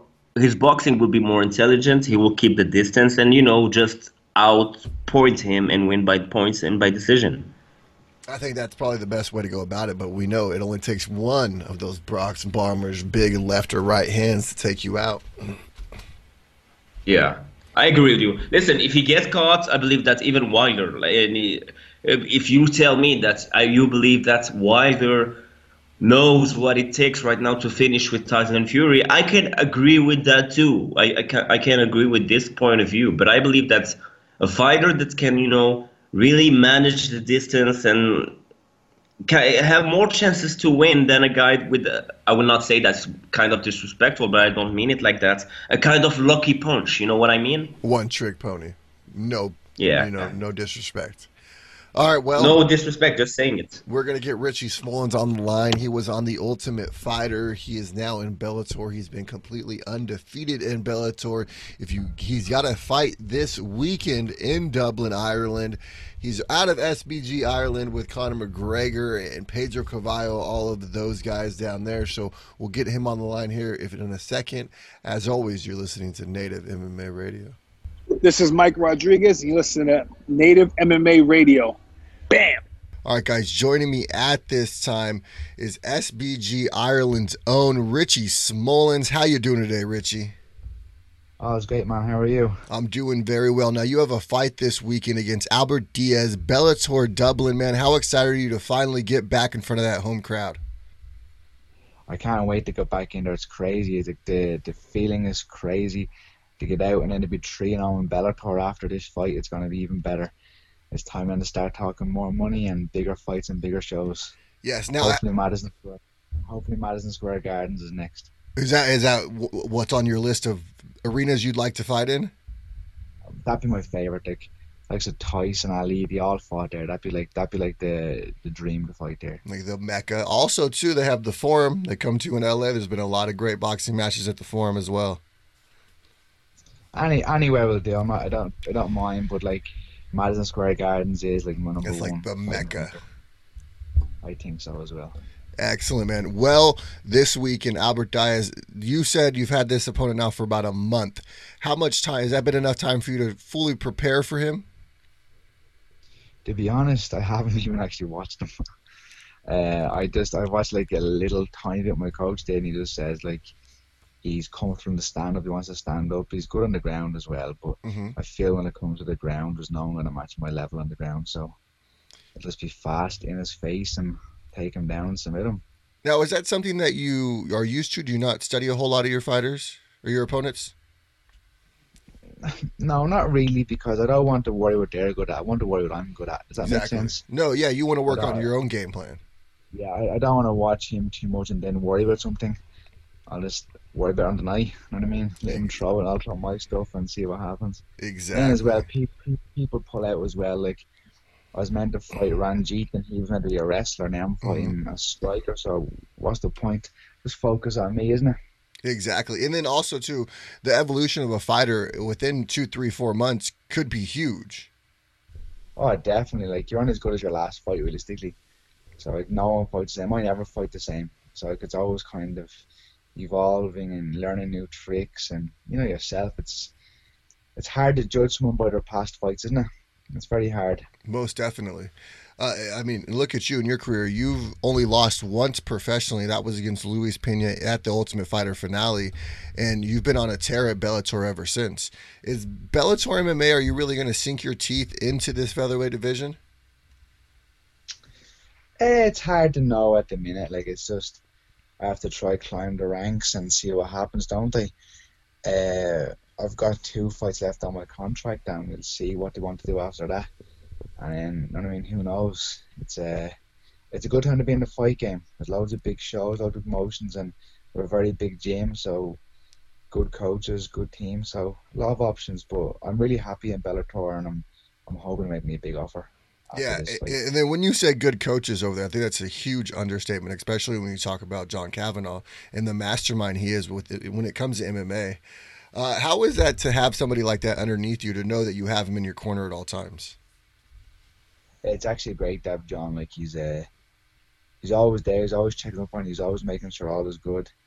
So it's it's great to have him there. Like my, my there's John's the main coach. John's actually the only coach really for all of us there. We've got a boxing coach, David Jones, as well. But other than that, it's just John. John was all the MMA team, from amateurs to pro, from early pros to Conor McGregor. You know what I mean? So he's a very busy man and. He puts the same time into all of us, whether you're fighting on the regional circuit or in UFC or Bellator. He's a great coach. Definitely. Uh, i- i- who's all going to be in your corner this Saturday or Friday? Uh, sorry. It's I was on Saturday. Weigh-ins are Friday. The fight's on Saturday, twenty second. Oh, okay, The fight is Saturday, all right. Uh, it's gonna be David Jones, my boxing coach, John Kavanagh, and my good friend Artem Lobov. Nice, So uh, Artem, man. How and obviously you guys have been training together for a very long time. Artem, uh, you used to corner Artem before you even made it to the Ultimate Fighter. Yeah, me and Artem uh, are friends a long, long time. Like Artem cornered me in my very first amateur fight. Artem's helped me since day one. Like people don't even realize it. So just made good friends. I think like, I think this fight now on Saturday night is like our 19th or 20th fight into those corners. Oh wow! You know what I mean? So that's like it's a it's a it's a lot of experience in the corners. You know what I mean? definitely. And I mean, it shows the the kinship that you guys have there at SBG. It's really more of a family than it is a team. Yeah, it's it's a it's a good gym. It's great atmosphere in the gym as well. You have to come over and see it to believe it. You know what I mean? Most yeah, we have to, definitely. you have to experience it. Yeah, I, I've never heard anything but great things coming out of SBG. I mean, obviously, you look at the mega star Conor McGregor that you guys have there, and even down to your amateurs, it's the type of you know leadership and skills that you guys all have and all show. It just really shows that that gym is you know instilling great values in you guys. Yeah, it is like there's Like John takes no messing. There's, there's no egos. Everyone's equal. and, mean, John has it done proper. Like he runs, he runs a tight ship, and you can see by the results the team's doing great. You know what I mean? There's, I think John has like twenty something guys signed with Bellator. I don't know how many, maybe ten at UFC, and then in Invicta, at all the shows. Like we've fighters everywhere, even on the regional circuit. We've got some like six amateurs coming through and early pros who will make the big stage soon enough. So we've got more names floating around. Who are some of those names that we might not know of now, but we should keep our eye on? I think the main one is Lee Hammond. He's a scary prospect. He's like uh, one of the best grapplers I've ever seen. There's What- a lot of guys what he- what does he weigh? like- Uh, about the same as me, about 70 kilos. He fights at featherweight as well. Oh, nice, nice. He's, uh, he's, uh, he's one to watch out for. It keeps you guys, especially iron sharpens iron. You guys have a ton of great featherweights and lightweights over there. Yeah, definitely. Like, the, the mo- most of our gym like is kind of featherweight, lightweight. I mean, there's a few welters and that, but the majority we are lightweight and featherweight. And Conor's down to fight anyone, anywhere. Yeah, that's that's true. Any weight, anyone, anywhere. Exactly. I want to talk about your Ultimate Fighter experience for a moment. You weren't able to actually fight on the show because your legs were cramping up, I believe, but you were able to make it onto the finale. Now, what was your experience while you were on the show like? Uh, it was actually I didn't mind it. I actually, be honest, I got like rhabdomyosis. That's what I got on the show. So like uh, it caused cramping in my legs, but it was because like uh, my kidneys were blocked up. It's a weird thing. Like it's a long thing. It's it's my own fault. I got it from not eating properly and training. Like there's no calories, no just loads of training. But my experience was great. The coaches, DC, and all of them were amazing. Even like the producers, it was it was a I had a good time. Like pretty much honest with you, bar what happened, of course, but I had a good time. It was it it was a would I do it again? Probably not. Would you advise uh, the younger fighter to do it? Oh, definitely, definitely. Just don't make my mistakes. You know what I mean? I was just running all the time, not eating at all. So I was just kind of made myself sick, and was my own fault. I still got to fight in the ultimate in the Ultimate Fire finale. I still wasn't better. It was a nightmare to make weight for that because I was still sick. If it wasn't the UFC, I wouldn't have fought that night. But just opportunity came to take it to me. Exactly. And when opportunity comes, you got to take it. Yeah, if it was any other shot, I probably would have said no. But for the hat, I said, "Fuck, I'll take it. Give it a shot." Now they were massaging your legs, and anyone that knows anything about fibromyalgia, that's actually the worst thing you could do. Correct? Yeah, my doctor told me that, one, but no one knew what it was. Yeah. I even I, I thought it was, my legs cra- I felt it all morning. My legs were crampy, and the more I walked on them, the, the tighter they got. I was like, oh, what's this? I got them to rub it out. But my doctor back home told me that was the worst thing they did because they were pushing all this up into my kidneys. hmm It's like uh, it's like when the muscle breaks down, it was into your bloodstream or something like that, and it goes around your body. So it wasn't good. it was a very painful thing. I gained like the, the amount of weight I gained off of that. It was crazy. I was a little fat pudding walking around. now you were able to make it to the finale in Las Vegas. How was it to fight in Vegas? It was crazy. Like Vegas is one of my favorites. I've been to Vegas like three or four times now. I love Vegas. I'm hoping to fight there again one day to get a win there. You have to get a win in Vegas, don't you? Right? Yeah, most definitely. It's a it's a crazy place. The, this the atmosphere, like the to be there for a fight week, all that was crazy. I think I was there for I think I went out like ten days before the fight, so I had a good time and a good time, good experience, good show. The result didn't go my way, but it is what it is, isn't it? It's in the past now. I can't whinge over it now. Yeah, What's but done. even though you did lose that fight, you've looked phenomenal ever since. Like I've said, you're undefeated in Bellator. You've only lost that one fight professionally. Uh, you've Yeah, looked phenomenal ever since.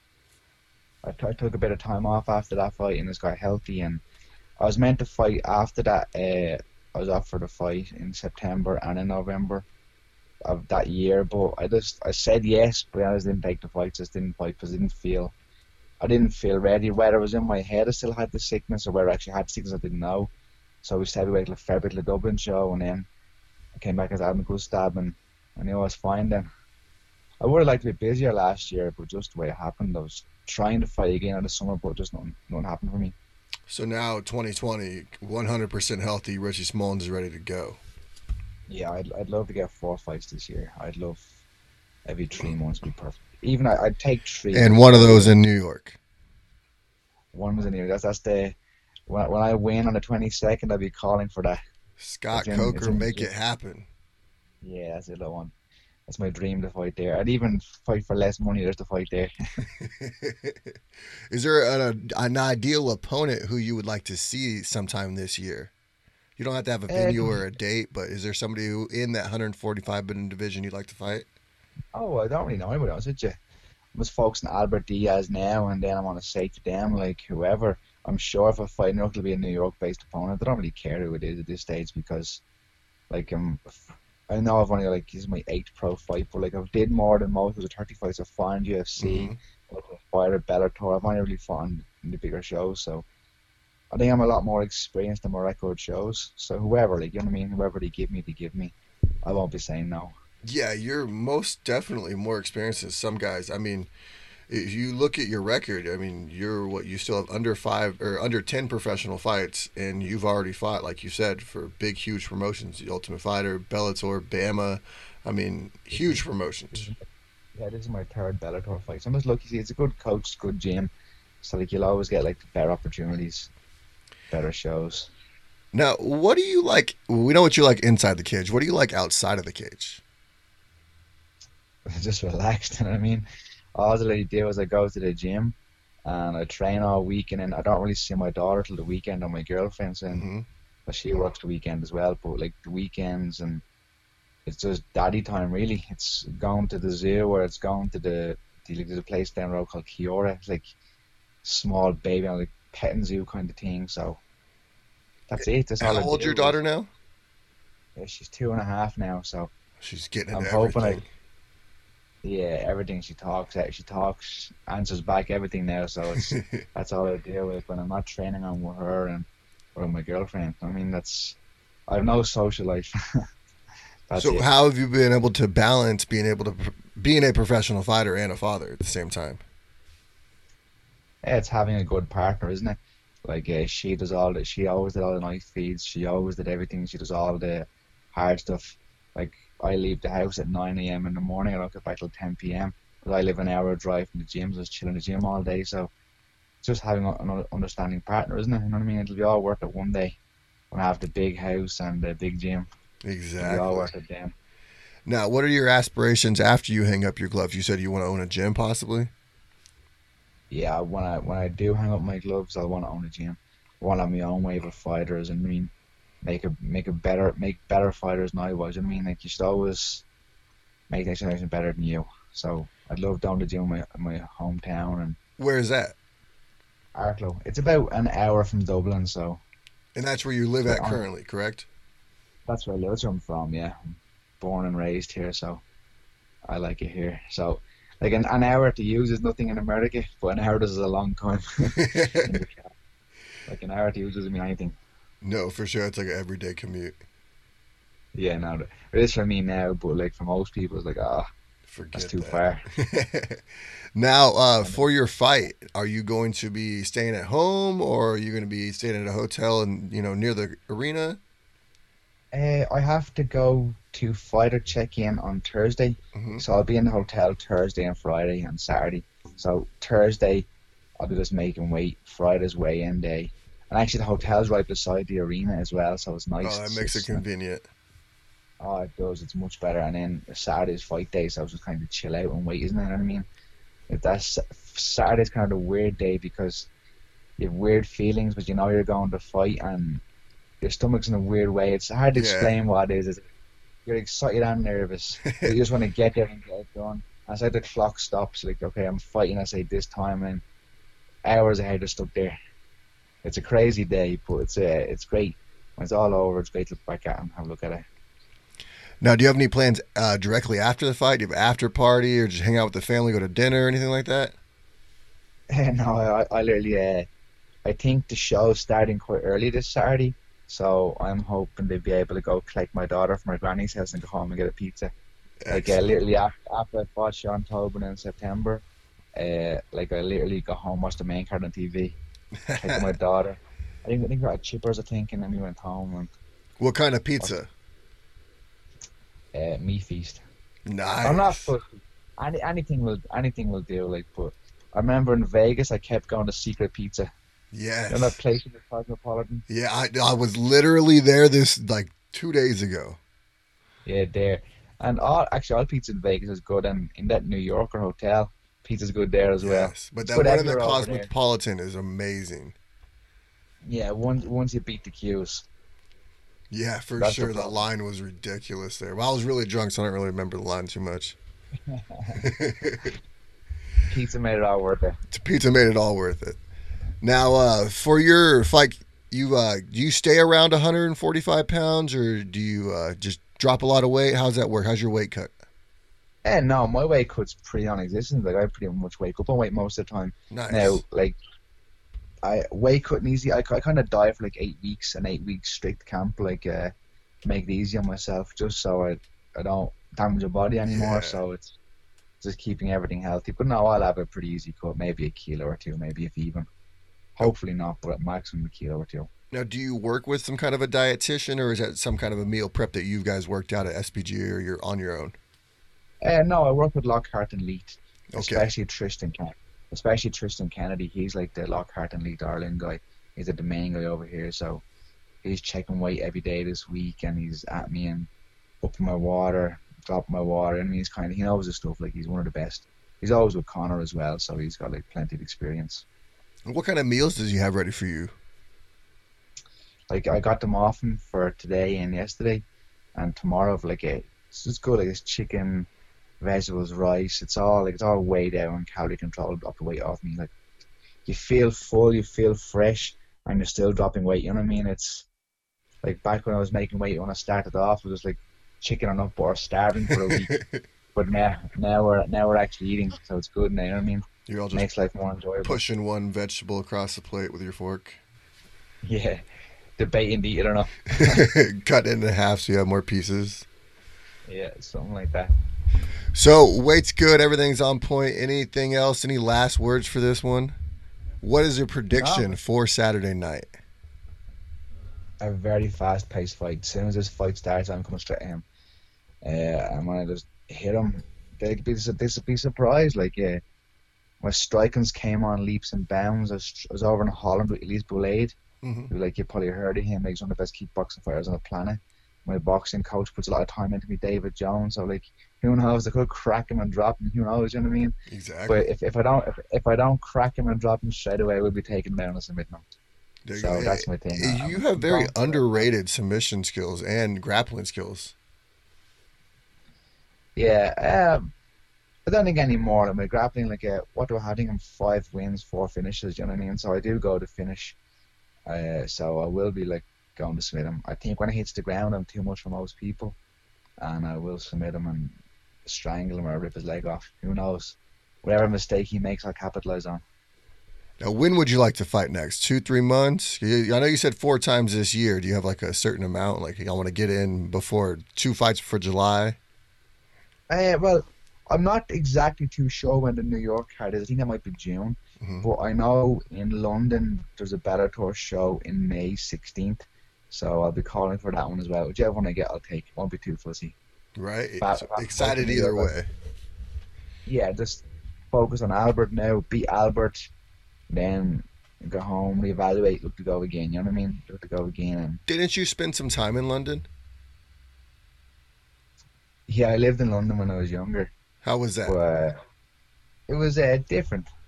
It was uh, I came. I think it was like 18 when I went over.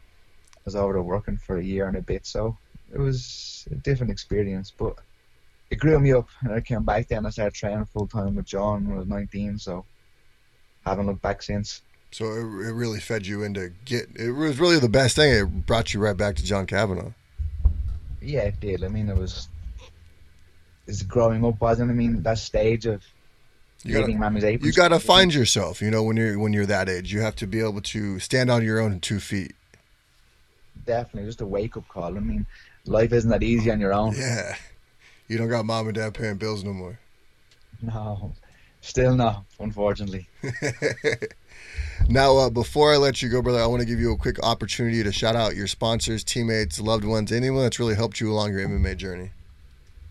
I wasn't shouting my coaches and my teammates and my girlfriend, really. You know what I mean? Like uh, all my sponsors also as well, but especially my coaches in SBG and my team in SBG. Like they're the ones pushing me on and my girlfriend making life easy. You know what I mean? Not bothering me, letting me train all the time, looking after my daughter. I've no worries. You know what I mean? Yeah. I've, I have a perfect. It's been a perfect camp. Everything's been perfect, and I'm gonna go and smash this guy on Saturday night. That's nice. And then uh, get a pizza. Makes everything super easy, especially when you have that light at the end of the tunnel. You got a nice big pizza waiting for you at home. Oh, I can't wait. Now, do you know where on the card you guys are going to be? Have they told you guys yet, or you probably won't know till you check in? Uh, I know I'm on the prelims. Uh, I should be on the main card really, but I am on the prelims. Uh, I'm not too sure where I am. I think I'm like fifth or sixth fight maybe. They haven't they haven't released it yet, but I'm just kind of going by what I've seen online. Like a lot of them news reporter sites are fairly right. You know what I mean? Mm-hmm. They get the information somewhere. Someone tells them something. Exactly. Someone knows something. exactly. There's always a, there's always something behind it. Now, where smoke out there. Where can the fans find you on social media? Uh, Instagram at Richie Smullen, and Twitter, Facebook. It's all the same, nice and simple. Just my name, Richie Excellent. Smullen, and that's it. Uh, my fight will be live on the Bellator app 100%, so you'll be able to catch me on that as well and watch me go to six and one and one. Perfect. Thank you again for your time, Richie. I appreciate it. Uh, again, he's fighting Albert Diaz this Saturday, Bellator Dublin. As he just said, it's live on Bellator's Facebook page. Thank you again for your time, brother, and we can't wait to watch you on Saturday night. Thank, thank you. Have a good day, man. Have a good day. You too. Hey, this is Big Joe Hurst, and you listen to Native MMA Radio. Welcome back, Knuckleheads. That was a great interview with Richie Smollins. Uh, a lot of information I did not. I didn't know him and Artem were as close as he said they were. So uh, a lot of great information from him. But on to this Auckland, New Zealand card, UFC Fight Night 168. That's UFC on ESPN Plus 26. For those of you keeping track at home, it is headlined by a lightweight matchup, Paul Felder versus Dan Hooker. We're going to start at the very beginning of the card. Women's flyweight division, Priscilla Cachoeira is going in against Shana Dobson. Now, Shana was on the Ultimate Fighter. Priscilla, as you remember, she was the very first opponent that Valentina Shevchenko fought at 125 pounds, and she was absolutely annihilated, if you remember Wally Wall. Uh, yeah. Any, any like the Shanna Dawson uh, is kind of a family of uh, John Dawson. Uh, I don't think so. Okay, okay, they, they kind of look the same. So I thought that maybe she's his sister or whatever. All right. Anyhow, uh, I don't re- really recall the event that you were talking about. Can you re- can you um, talk to, to to us about it more? Okay, so Valentina Shevchenko, uh, I believe she landed like 400 significant strikes. It was Mario Yamasaki's very last fight that he refereed in the UFC. Priscilla got literally obliterated for three rounds. Oh, okay. Now, now, now I remember it. Yeah, yeah. That's it. That's it. Yeah, yeah. I remember it. Yeah. So yeah, this is a good fight. Uh, uh, yeah. But too bad that we have that Tyson Pedro fight getting canceled. But yeah. Dude, I, I'm a huge Tyson Pedro fan. Uh, If you listen to this show, you know that. I want to get him on this show. I have uh, a lot of shit I think him and I would love to discuss. But in Yeah. the welterweight division, my, uh, Pitolo is taking on Takashi Saito. That is a great matchup. Both 29 years old, both five foot eight. And the only thing that there is a difference is Maki has a two inch reach advantage. Yeah, a very even kind of matchup when you see the the record and stuff. Yeah, so yeah, this is good. This is good fight. I believe that. Listen, Um, Takashi Saito could take a punch, but Maki Pitolo i- has very heavy hands. Coco bombs is what they call him.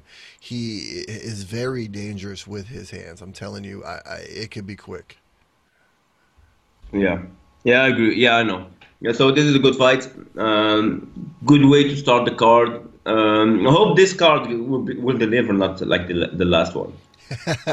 in the women's strawweight division, one of my uh, favorite fighters, I've been trying to get on the show for quite some time, a phenomenal kickboxer, Loma Lookboonmee. She is amazing, 24 years old. She is taking on Angela Hill this week, and obviously, I'm going to be going with the kickboxer Loma. She is a little shorter by an inch. She has a little smaller reach advantage, but I feel like she's always used that to her advantage with her speed, just like John Dodson does. Yeah, uh, this is a good matchup. I believe that. I don't know if Angela Hill. I believe she lost his last fight. I don't know how many. Maybe she. I don't remember. I don't recall her record right now. But uh, if she gets a loss again, that maybe she will get cut from the UFC. I believe. No, she won her last two fights. Then she she lost a fight. Then she won a fight. Then she lost a fight. She won a fight. Yeah, it's always win loss. Yeah, it's always kind of win lose win Yeah. lose win lose. So uh, for her, I hope that she will get the win. Then again, we will see. Uh, like you said, uh, Loma is a great kickboxer. So interesting fight. Uh, interesting, interesting fight. Interesting matchup. Yeah, uh, she trains out there at Tiger Muay Thai. Obviously, she's been to city co- kickboxing for a little bit. Just a, a very, very good striker, a well-rounded fighter. In the flyweight division, Kai Kara-France is taking on Tyson Nam, and obviously, if you listen to this show, I'm very big on Kai Kara-France. A very big, pretty much out of anybody out of city kickboxing. But Kai Kara-France, I really feel like is going to be the cream of the crop in that flyweight division. He's only 26 years old at this point. Tyson Nam, 36 years old, so 10 years the elder. Uh, but Kai Kara-France has almost just as many fights. He's got 28 fights to Tyson Nam's. Oh, no, sorry. He's got more than Tyson Nam. Yeah, more, kind of more. Yeah. Yeah, he's got two more fights than Tyson Nam. So uh, even Yeah. though Tyson Nam has 10 years on him, Kai Kara-France has a more veteran fighting experience. And he's got the one inch reach advantage. He's got he gives up three inches in height. I really feel like his striking is very well rounded. He's got he, he, can grapple. He's not the greatest grappler. He's not going to be you know catching anybody in a triangle uh, you know off his back on a slick submission anytime soon. But he he definitely can put it together. Yeah, it's a good match. I believe that this flyweight needs fighters like that. They are very explosive, and you know when you watch a flyweight fight, you I don't see an, too much boring flyweight fights because there's so much. You know, pe- fighters are very active, and you know we have a lot of strikes, a lot of shit happening. So yeah, it's an interesting matchup to interesting matchup and interesting fight. No, one hundred percent. I feel like this entire card is matched up very well. In the welterweight Yeah. division, Callan Porter is taking on Kenan Song. Now, I don't know a whole lot about these two fighters. Kellen is 35 years old, 6 foot, 170 pounds, 72 inch reach advantage. Kenan Song is almost virtually identical. Uh, he only drops a half an inch, and he's four years younger. Sorry, six years younger. Yeah, uh, this is again another an- another interesting matchup. I think Matthews is a great fighter. Uh, no, no, sorry, I'm not Sorry, Matthews. yeah. Uh, Porter. Porter, yeah, yes. yeah. I, I just yeah. Skipped ahead. yeah, no, yeah, yeah, yeah. Just for, trying to say Porter, I I read Matthew, So yeah, Porter is a good, good, good fighter. Uh, another interesting matchup. I believe that this matchup are between fighters. There, like you don't really see uh, a clear winner. Like sometimes you have fights that you you know who's an up and coming fighter, and you know you really think that they, they are giving him this guy, but the UFC don't really do that too much. Not like in boxing or other uh, like MVP in Bellator. But yeah, this is interesting. kind of even matchup. Yeah, 100%. Uh, I, eh, listen, I, if I if I'm you know, if I was a gambler, I would not bet in this uh, on this card because it's too tight. Like Yes. not, yes, it's very a lot of evenly matched fighters. Now Yeah. we're gonna get to that fight up that you wanted to talk about in the welterweight division. Valhalla. Matthews versus Emil Meek. Uh, that is a great matchup. Emil Meek, as you know, always bring it. Don't Yeah. look at his nine and four record. I mean, he always brings it. Jake Matthews is fifteen and four. Uh, Emil Meek's got an inch and a half reach advantage. Uh, Emil Meek, the older of the two by six years. Jake Matthews is only 25 years old. It's crazy to think that he's only 25 years old because I feel like we've seen him in the UFC for at least over the last five, six years. Yeah, I agree with you. Like uh, I always remember Matthews being part of the UFC. I remember and, him uh, from the Ultimate Fighter smashes. Yeah, and the true Viking, uh, Emil uh, Meek, like he's uh, a true Viking. Everybody loves to see him fight. He's part. He's kind of part of this group, like him and uh, Niko Price, and you know those kind of fighters you always want to see fight. No, 100%. This is going to be a great matchup, but I really think Jake Matthews is going to edge up this one. I, I have high hopes for him in this welterweight division. He's so young that he really hasn't even come close to his prime yet. Yeah, potentially, maybe fight of the night, maybe. Ooh, ooh, I don't know. There's some great matchups in that main event card. Now, eh, yeah, maybe the main event for the preliminary portion, Jalen Turner is taking on Joshua Culibao. Now, Joshua is 8 and 0 as a professional, but he has never fought at the lightweight division. He is taking this fight on short notice to make his UFC debut against the very talented Jalen Turner. Now, Jalen is obviously the much bigger fighter. This is obviously his natural weight class. Jalen is 6'2 to Joshua's 5 foot 8. Jalen has that long 77 inch reach advantage to Joshua's 73 inch reach. Now, Waleed, I ask you, do you think Jalen is going to utilize that four inch reach to make sure that he can get the victory in this fight on Saturday night? Um, I'm not sure about that. Um, he should if he wants to get the W. But just the fact that having this fight being the main event of uh, the the the prelims and not you know the Matthews fight is kind of I would not say weird, but I believe that it's almost to something. I believe that Joshua maybe is some kind of uh, future prospect, or people think that, or Dana White think that maybe he's a, a future big thing. I don't know. I'm not sure about that. It's very interesting. I didn't think that this fight will be the main event of this uh, in the prelims. Yeah, no, it is. I think it's a great matchup. Obviously, I'm really high on Jalen Turner, but I, I, I did a little research on Joshua, and I yeah. really feel like he is going to be a big, big, big threat in that 145 pound division. Yeah, I believe there's a reason why he is the main event. I believe, yeah. So uh, very interesting, very intriguing. I think that uh, I, I, will for sure. I will not miss this fight. No, for sure. In the featherweight division, to start off the main card, Kevin Aguilar is taking on Zubaira Tukhugov.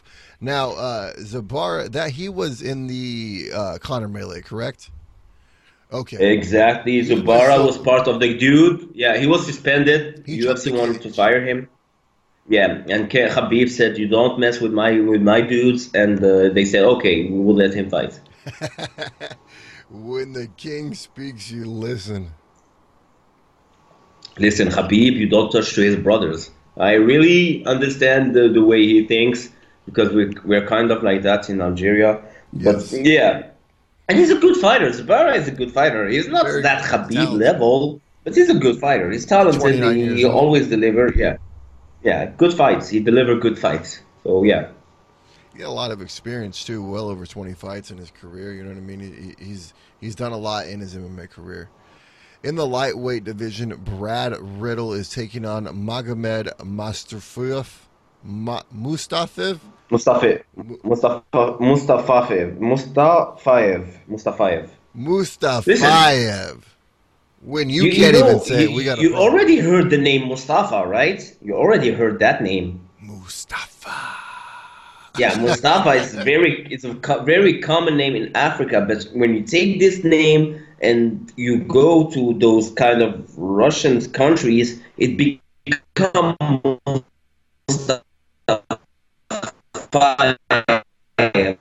which is weird. It's kind of weird.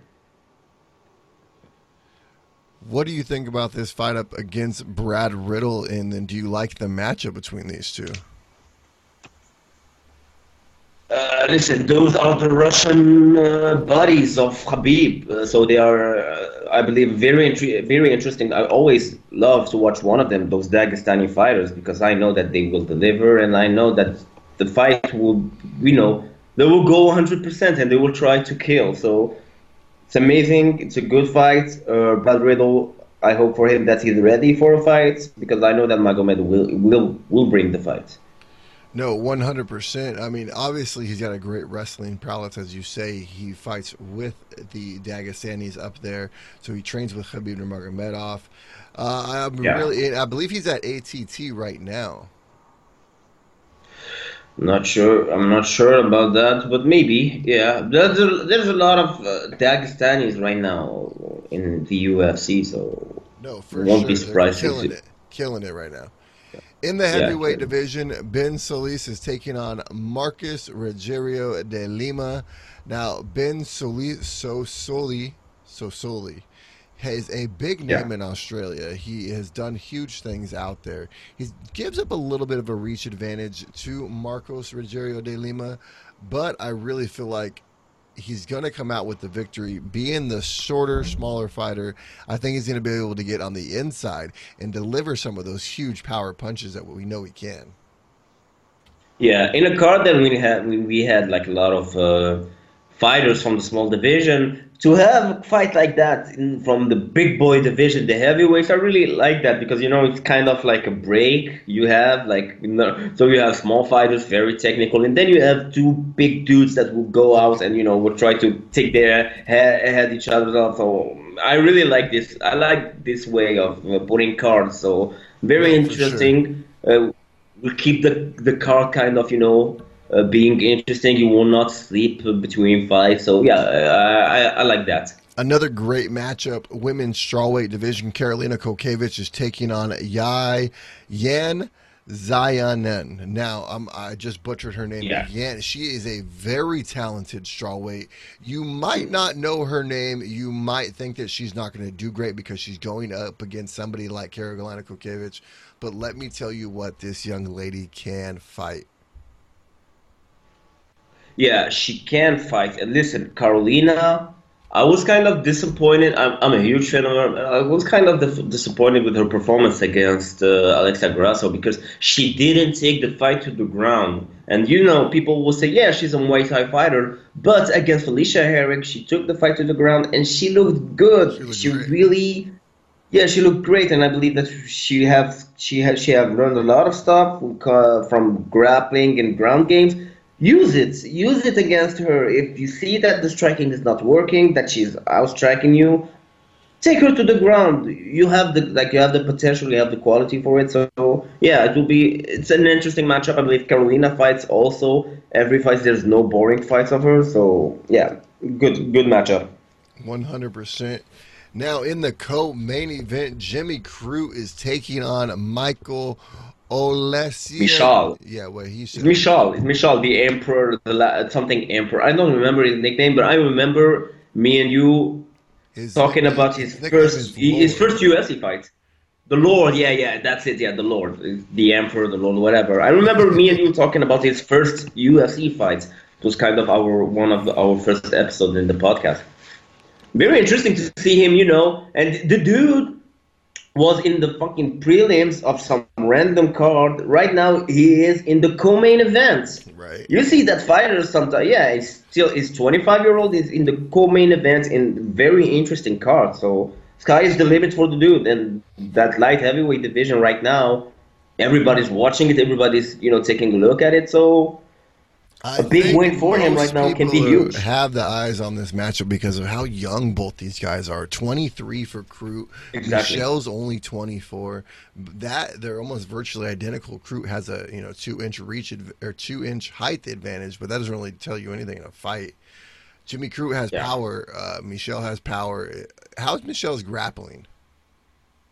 uh, I believe it is is okay. I believe that he's kind of a well-rounded fighter in every aspect. I but believe Jimmy uh, striking is way better than his grappling. So if Michelle can get this fight to the Yeah. ground, it might benefit him. But I don't think he wants to stand with Jimmy Crute.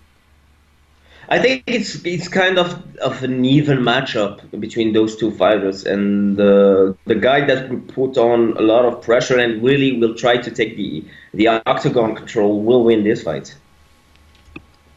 You know what? I don't know, but these fights they look like they're going to be exciting, but sometimes they turn out to be really fucking boring. Yeah, but the main event, dude, I don't think that you will be boring. Oh man, the main event it looks amazing. Paul Felder, the Irish Dragon, and Dan Hooker. Obviously, Paul Felder does not put on a bad performance. The 35 year old native from Milwaukee is going to go to Auckland to take on Auckland, New Zealand's own Dan Hooker. So, I mean, Dan Hooker fighting Yeah. in his hometown, 75 inch reach to Felder's 70.5 reach. So Hooker has a four and a half inch reach advantage that he's going to look to take advantage of this weekend against Felder. But Felder, you know, is a great kickboxer. So we'll see. We will Great, see. It'll be an awesome matchup. It's going to be striking. I don't see a whole lot of groundwork. I would love to see five rounds. I don't think we see the judges, though. I I agree with you. I don't think we see. I don't think that we'll have an early finish, but maybe we'll have someone on the line, maybe in the third or fourth round a finish. I predict blood. I predict chaos because those two fighters really their striking is kind of very high level.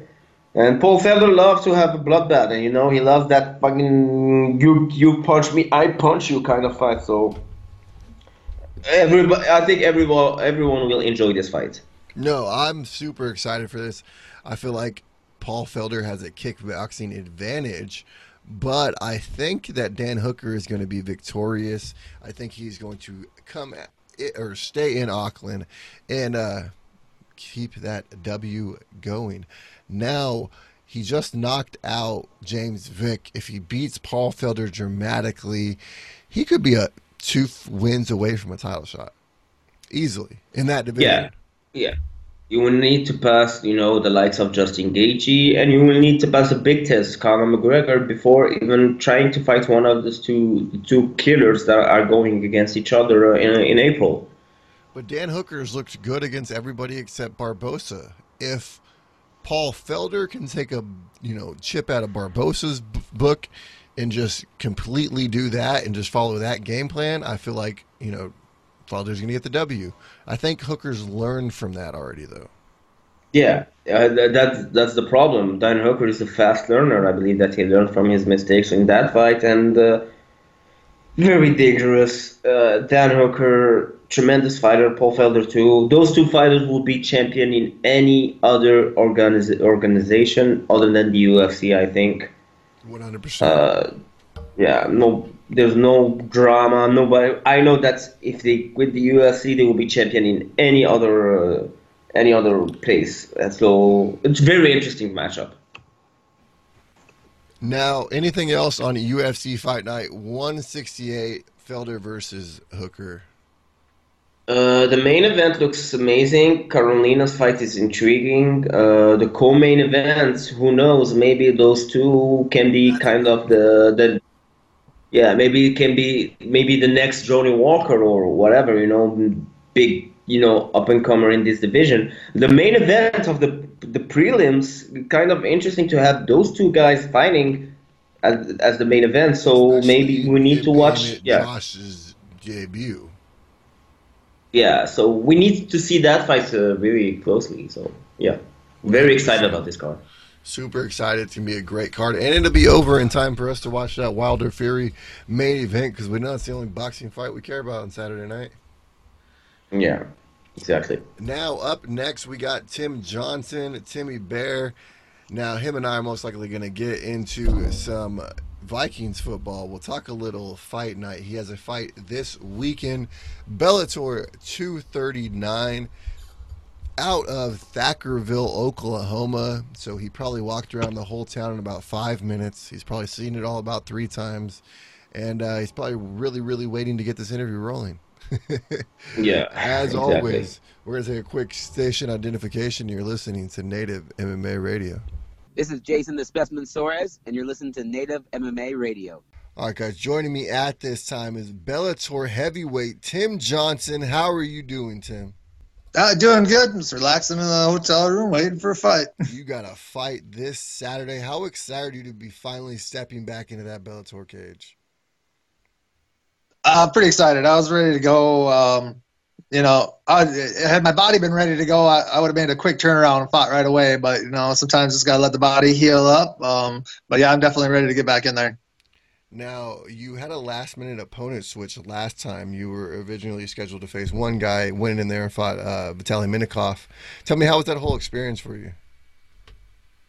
Um, it was uh, definitely once in a lifetime or once in a fighting career uh, Right. thing. Um, and you know, uh, talking to you know that got brought up quite a few times already this week. Um, talking to people and they're like, "Oh, what was your mindset of it?" I'm like, "Well, you know, Vitaly Minakov, I've always been a fan of. I've always considered him one of the top three heavyweights in the world, no matter no matter the organization. Um, that guy's a beast." And you know, um, you got to seize opportunities when they come across your way. Um, and you know, that's uh, don't want to be looking back thinking, God, I should have taken that fight. no, of course not. Now, looking forward, how do you plan, you know, get the keys to victory on Saturday night? um, you know, just kind of got to implement any kind of game plan that I have. Um, uh, Tyrell's, uh, I think, I'm, thinking they're thinking I'm going to be trying to really grind or try to wrestle, and he's thinking that his wrestling's going to be um, be able to handle anything that I give. Uh, but you know, in seeing any of his fights, he doesn't really use his wrestling. Um, he, he obviously has it, but he hasn't used it yet. Um, so I think he just kind of he holds that in his back pocket until he absolutely needs to use it. And if he needs to use wrestling on me, I guess the fight's going going in my way. My, my way. Now, for sure, let's talk about your wrestling. You were a collegiate wrestler. Uh, when did you start wrestling originally? Yeah, no, I started wrestling when I was about uh, I think about four or five years old. So it's, you know, parents got me into it and just started doing it right away. And did you do something that you fell in love with right away, or is it did it take time to grow on you? I always I always enjoyed it. Um, and and then uh, kind of got that when you got that seventh grade, you had to make a decision: do basketball or wrestling. You know, all the friends were doing basketball, so it was kind of tough. But I made I think I made the right uh, decision to go with wrestling. Uh, I don't like a sport where you can get penalized for being too physical. Uh, so uh, I think I definitely went that way. But um, throughout like high school wrestling, I just did. I mean, I wasn't like a passion, like a love for. Uh, football. I, I was more of a football guy than a wrestling guy. It's funny that you brought up that you had to make that decision because I, I always talk to my son and I said my biggest regret in high school was playing basketball instead of wrestling. I should have wrestled. And it's Yeah. funny that you say that because it's my literally biggest regret for coming out of high school. No, it's you know it's tough. You know, you see all your friends, but I, um, you know, my parent, uh, my dad kind of said he's like, well, you know, you can you can ride pine with your friends, or you can go out there and compete. like exactly. Yeah. Now, uh, how did you realize that you know, like you were going to take this wrestling into the next level and you know make that leap to the collegiate level?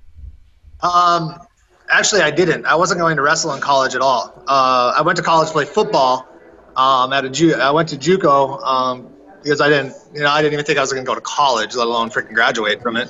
Uh, but uh, so I went. Uh, so leading up high school, I didn't take any of the right classes or any of that, and then I was like, okay, well, I'm actually doing doing all right.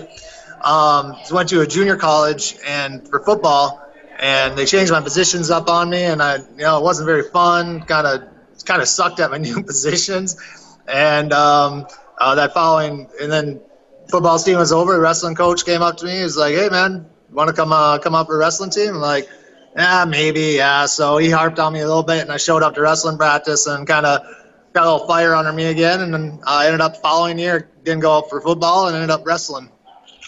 Kind of the rest is history. What kind of transitioned you from wrestling into MMA now?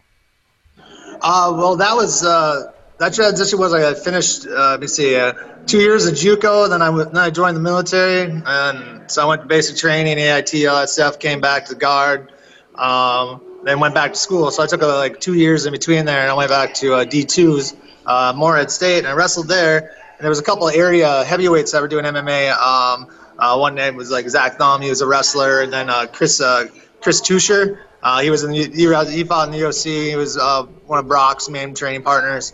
Um, they were in the area training, and they just after I got done wrestling, they, they asked me to come in and and just be a, a big body. You know, big bodies are hard to come by. They're like, yeah, you don't have to worry about the about the fighting or any of that sort. Just just roll around a little bit. Uh, so I did, and like I think seven weeks after I started training, I took my first fight, my first pro fight. Your first, so you jumped So- right into the pro ranks. oh yeah, I, I I didn't even know how to throw a punch. I honestly, What's being honest with you? Yeah, uh, being honest with you, I still didn't know how to throw a fucking punch going into my first UFC fight. like I, I had no like I wasn't comfortable striking at all. Like I was the world's worst striker probably. so when did you officially like become comfortable with your hands? I- may- now maybe I don't know. no, I I just I gotta I say a little prayer be- before I throw any kind of punch, and I like I hope it hits its mark. I Hope it pray, lay and pray. yeah. Well, at least you got that great wrestling. Obviously, it got you far enough, correct? Yeah, no, that's and that's kind of all my, you know, my first like five six fights was no striking. It was all all I did was wrestle because I didn't I didn't really train the right way. I didn't like I tell people I'm like I really didn't start really training or practicing like striking or MMA until like 2014. Like I I was just went out there and wrestled people. And obviously now you- you're still in Vegas, correct, Shim Couture? yep, yep, still in Vegas at Couture. How is that, man? Uh, it's the guys that I've training there. Just they keep you, You freaking big bodies Every day. Yeah. Um, and uh, the way to look, good way to look at it is, you know, and I'm sparring, like I spar Francis, like spar him every, you know, two times a week, like Listen, Tyrell's not going to hit you that hard. you know, and he ain't as strong. like Francis is the strongest human being I have ever locked horns with in my life, man. He is freak. Uh, I was covering a PFL event in Vegas, and um, I was, you know, I was, you know, there taking pictures and stuff and doing some video things, and then I, I seen him sitting down. I'm six foot tall, sitting down like, like he was like staring at my chest, and I was like, Yeah, "God he- damn, he is so big, and like he shook my Yep. hand, and I, I felt like I had a, was a child. yeah. Yep, no, that's uh, it's definitely definitely humbling. Anytime you think you're you're making any kind of improvements, like you, people will keep you in check. That's for dang sure. no, for sure. Uh, now, there's obviously no plan in leaving Xtreme Couture. You're, you're happy there. You found yourself a new home. Yep. Now, how have you transitioned into Vegas life? Now, what are we coming into? Like our second or third summer there? Uh, this will be my second summer. Actually, You ready? yeah, this will be my this will be my second summer here. Yeah.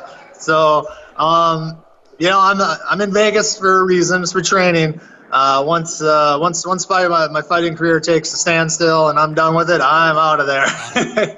Well, yeah, Yeah, because yeah. you're usually in uh, North Dakota, correct? Uh, North Minnesota, yeah. Minnesota. North Dakota, Minnesota, one or two. Yep.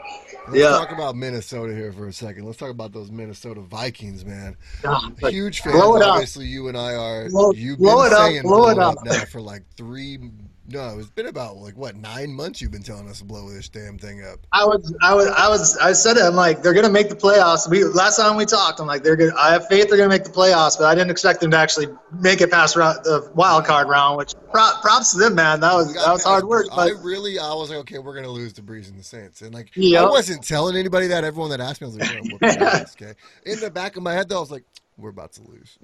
yeah, no, absolutely. I I was gonna be happy just as ke- they kept it close. And then they but won. I was like, holy shit! Yeah. and then Cousins like pulled off the victory too, which like Exactly. all his naysayers. Dude, I say this to everyone out there, man. Well, you're you're on this side, this side too. Cousins is not the Vikings' problem. Quit giving him the scapegoat. He's not gonna. He's not an all. So He's not gonna go freaking bring you the Super Bowl by himself. But he is not the Vikings' problem. He can hand the ball off and make the capable throws we need him to make. The Exactly. defense needs to stop the other team from scoring the goddamn ball. Yep, I could. Oh man.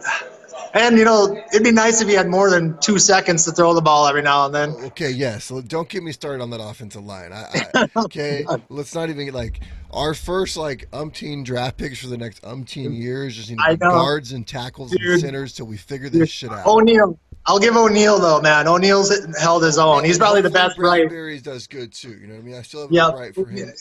O'Neill's probably the best right tackle.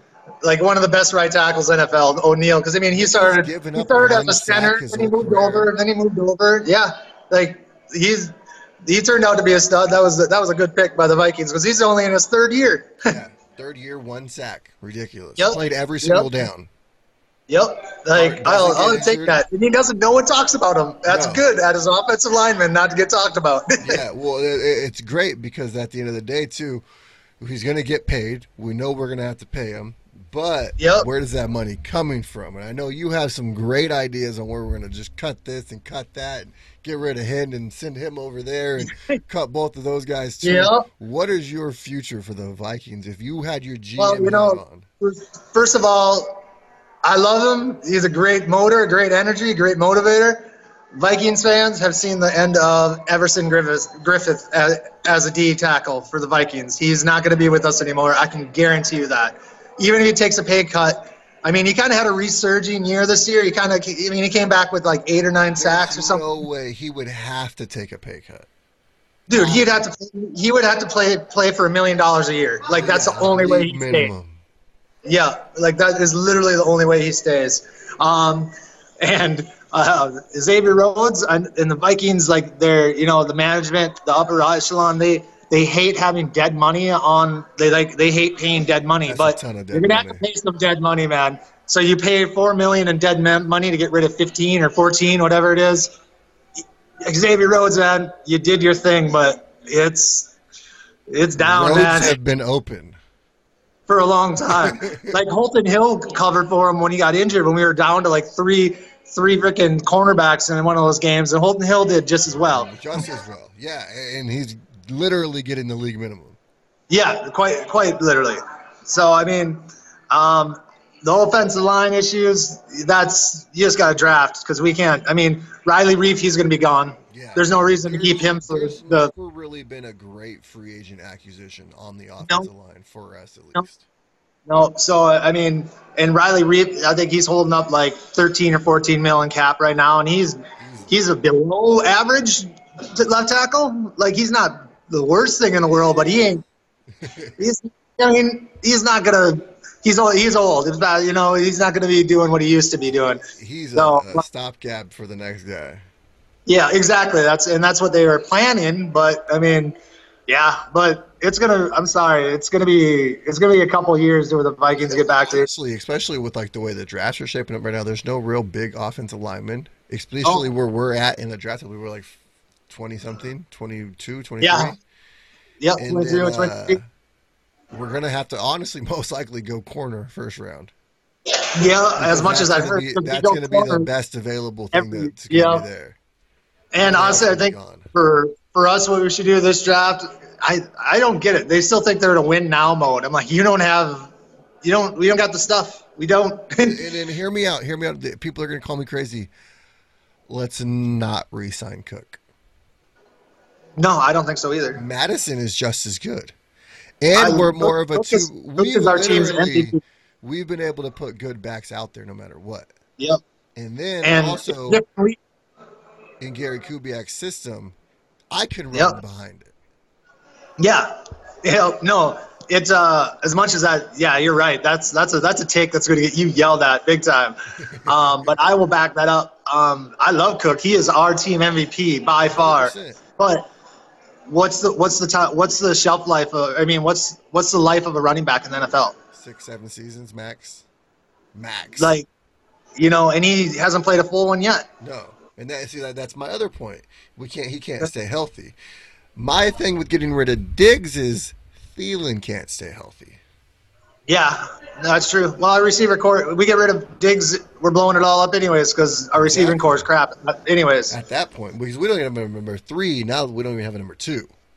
yeah, no, absolutely. Um, and you know, Thielen, you know, he's what he's turned thirty. He turned thirty this year. Yeah, So, you know, that's he's not even he's not he's going to be on his downward trend. As sad as that sounds, but I mean, and then uh, how the- the much window- more do we have the window- Harrison Smith?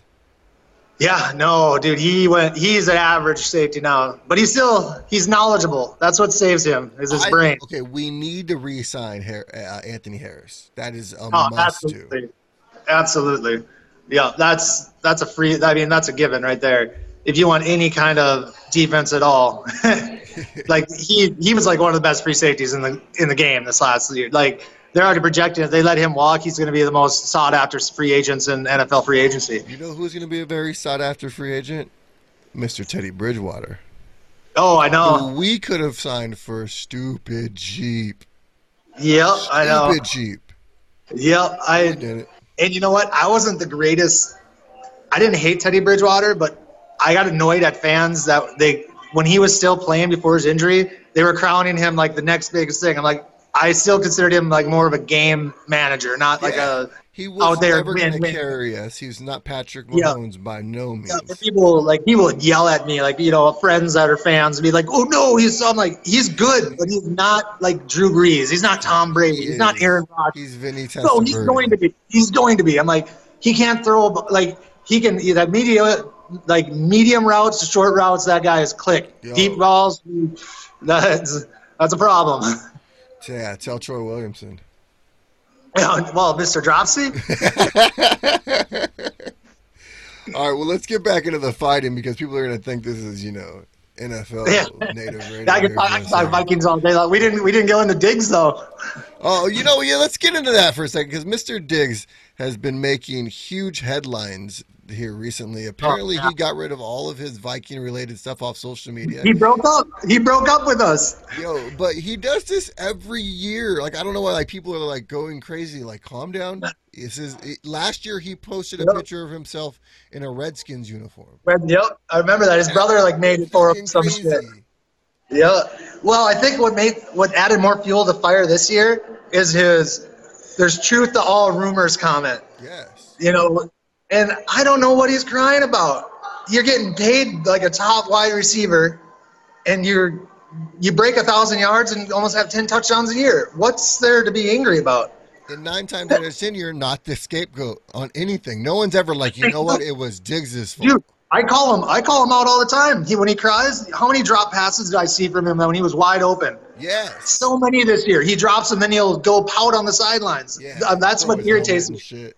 Yep, exactly. You can't act that way when you're dropping freaking passes as a wide receiver. I do like Kubiak as offensive coordinator. I think it's a seamless transition. I don't think we're going to see much difference in the offense, but I You you don't if people you think Kubiak wasn't running that offense Exactly. during You know I mean? he was running that offense. he just had a headset on and was standing up in the skybox. exactly. He he re- he was the mastermind behind all of that. He got, he got a head coaching job though.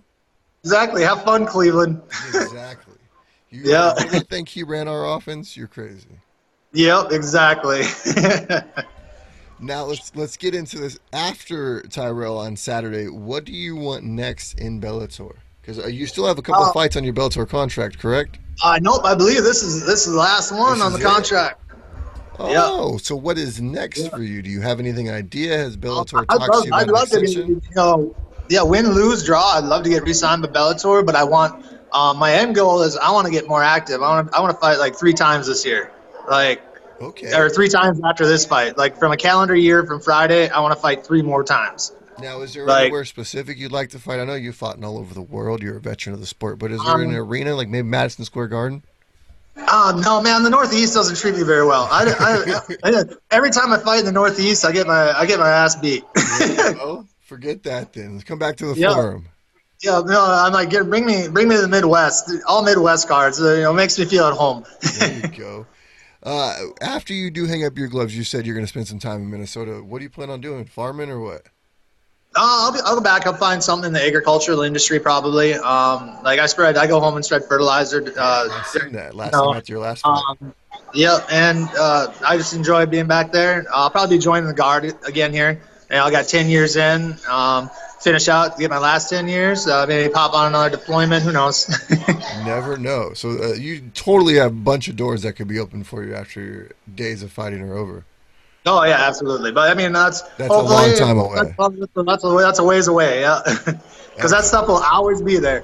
No, no, for sure. And you know, that's what I try to tell people all the time that, you know, want to aspire to be fighters. Like, whatever you're doing now will be here Will when be. you're, you know, 36, 37. Yeah. Like, you're Unless, unless fine. you were trying to get on Bitcoin, which Yeah. that's over. You know that blew up already. You're like, like, you're like trying to be a male stripper or something like that. Like, Yeah. you got a window of opportunity there that you got to get in it. But Yeah. besides that, you're good, bro. Just fight. Yep, absolutely. Nope, I agree with you. Now, what have you been doing on your spare time lately? Uh, my spare time, I ain't been doing much. Uh, just uh, I really haven't had much. Any spare time I have is usually sitting on the couch, relaxing, um, and yeah, maybe playing some video games or I don't know, just kind of because you know three three workouts a day, Yeah. kind of take breaks in between.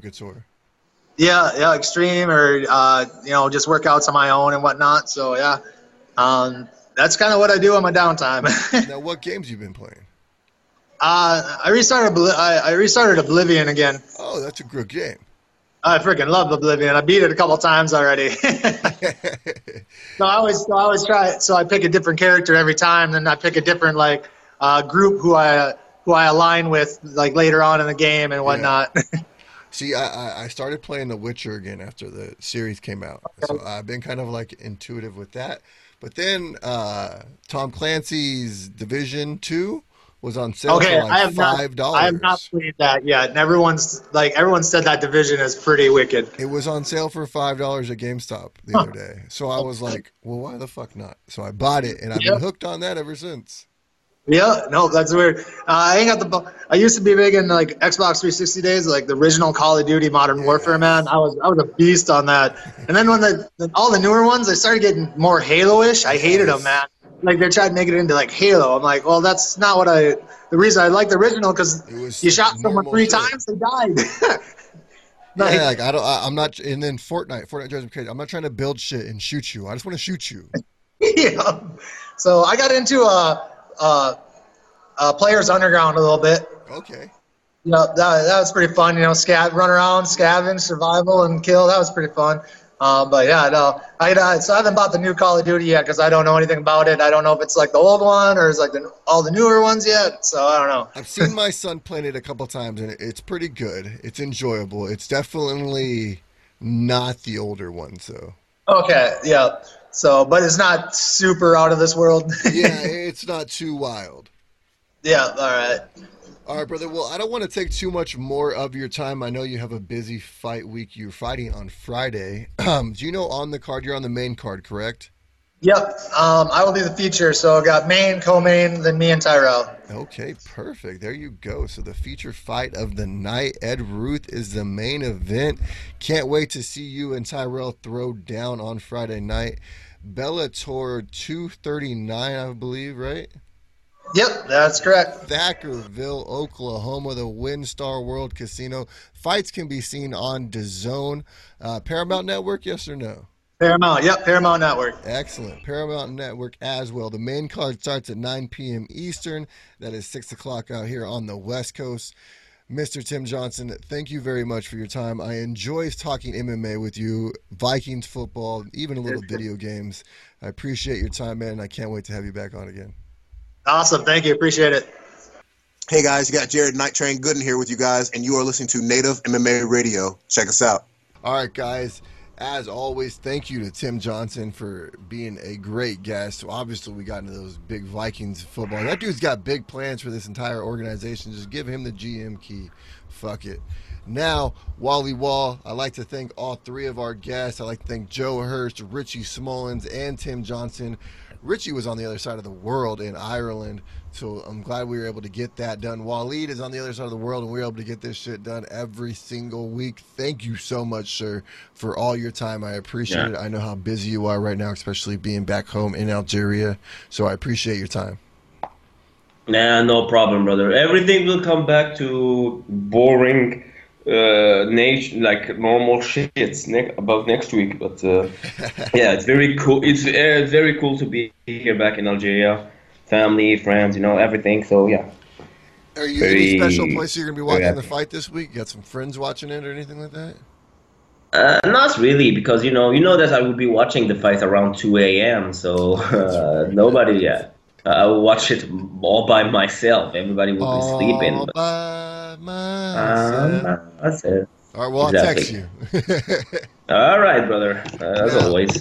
Do you uh, have any last words on these big fights coming up this weekend? Ooh, the main event: Dan Hooker against uh, the Irish Dragon. That's a good fight. That's a good fight. That's a great matchup. Everybody should really watch these fight. No, most definitely. As always, I'd like to thank our sponsors Coca Cola, Toshiba, Yeah. Africa United, the Lakers, all them bitches. I'm just kidding. None of those guys Mia. sponsor us, but call us because we can work this shit out. MeUndies, Postmates, you know, Hell the, the usual. Or travel. Can we get some travel or something? Like Travelocity? That's what we need to figure out. Yeah, everything. yeah, exactly, everything. All right, brother. Now, I'm not going to hold you for too much longer. I know how busy you are in Algeria, but I do, all joking aside, I'd like to thank Joe Hurst again. I'd like to thank Richie Smolens, and I'd like to thank Tim Johnson. And I'd like to thank you guys, the fans. You know, without you guys here, we wouldn't be able to do this shit. We wouldn't be doing it. I mean, obviously, I, I keep a look at our numbers, and I see that there are some fans out there, and I, there are people following us and watching us and listening to us. So I do appreciate that, and thank you guys for your continued support. Wally Wall, I will see you next week, brother. As always, have a good one. You're listening to Native MMA Radio. Peace.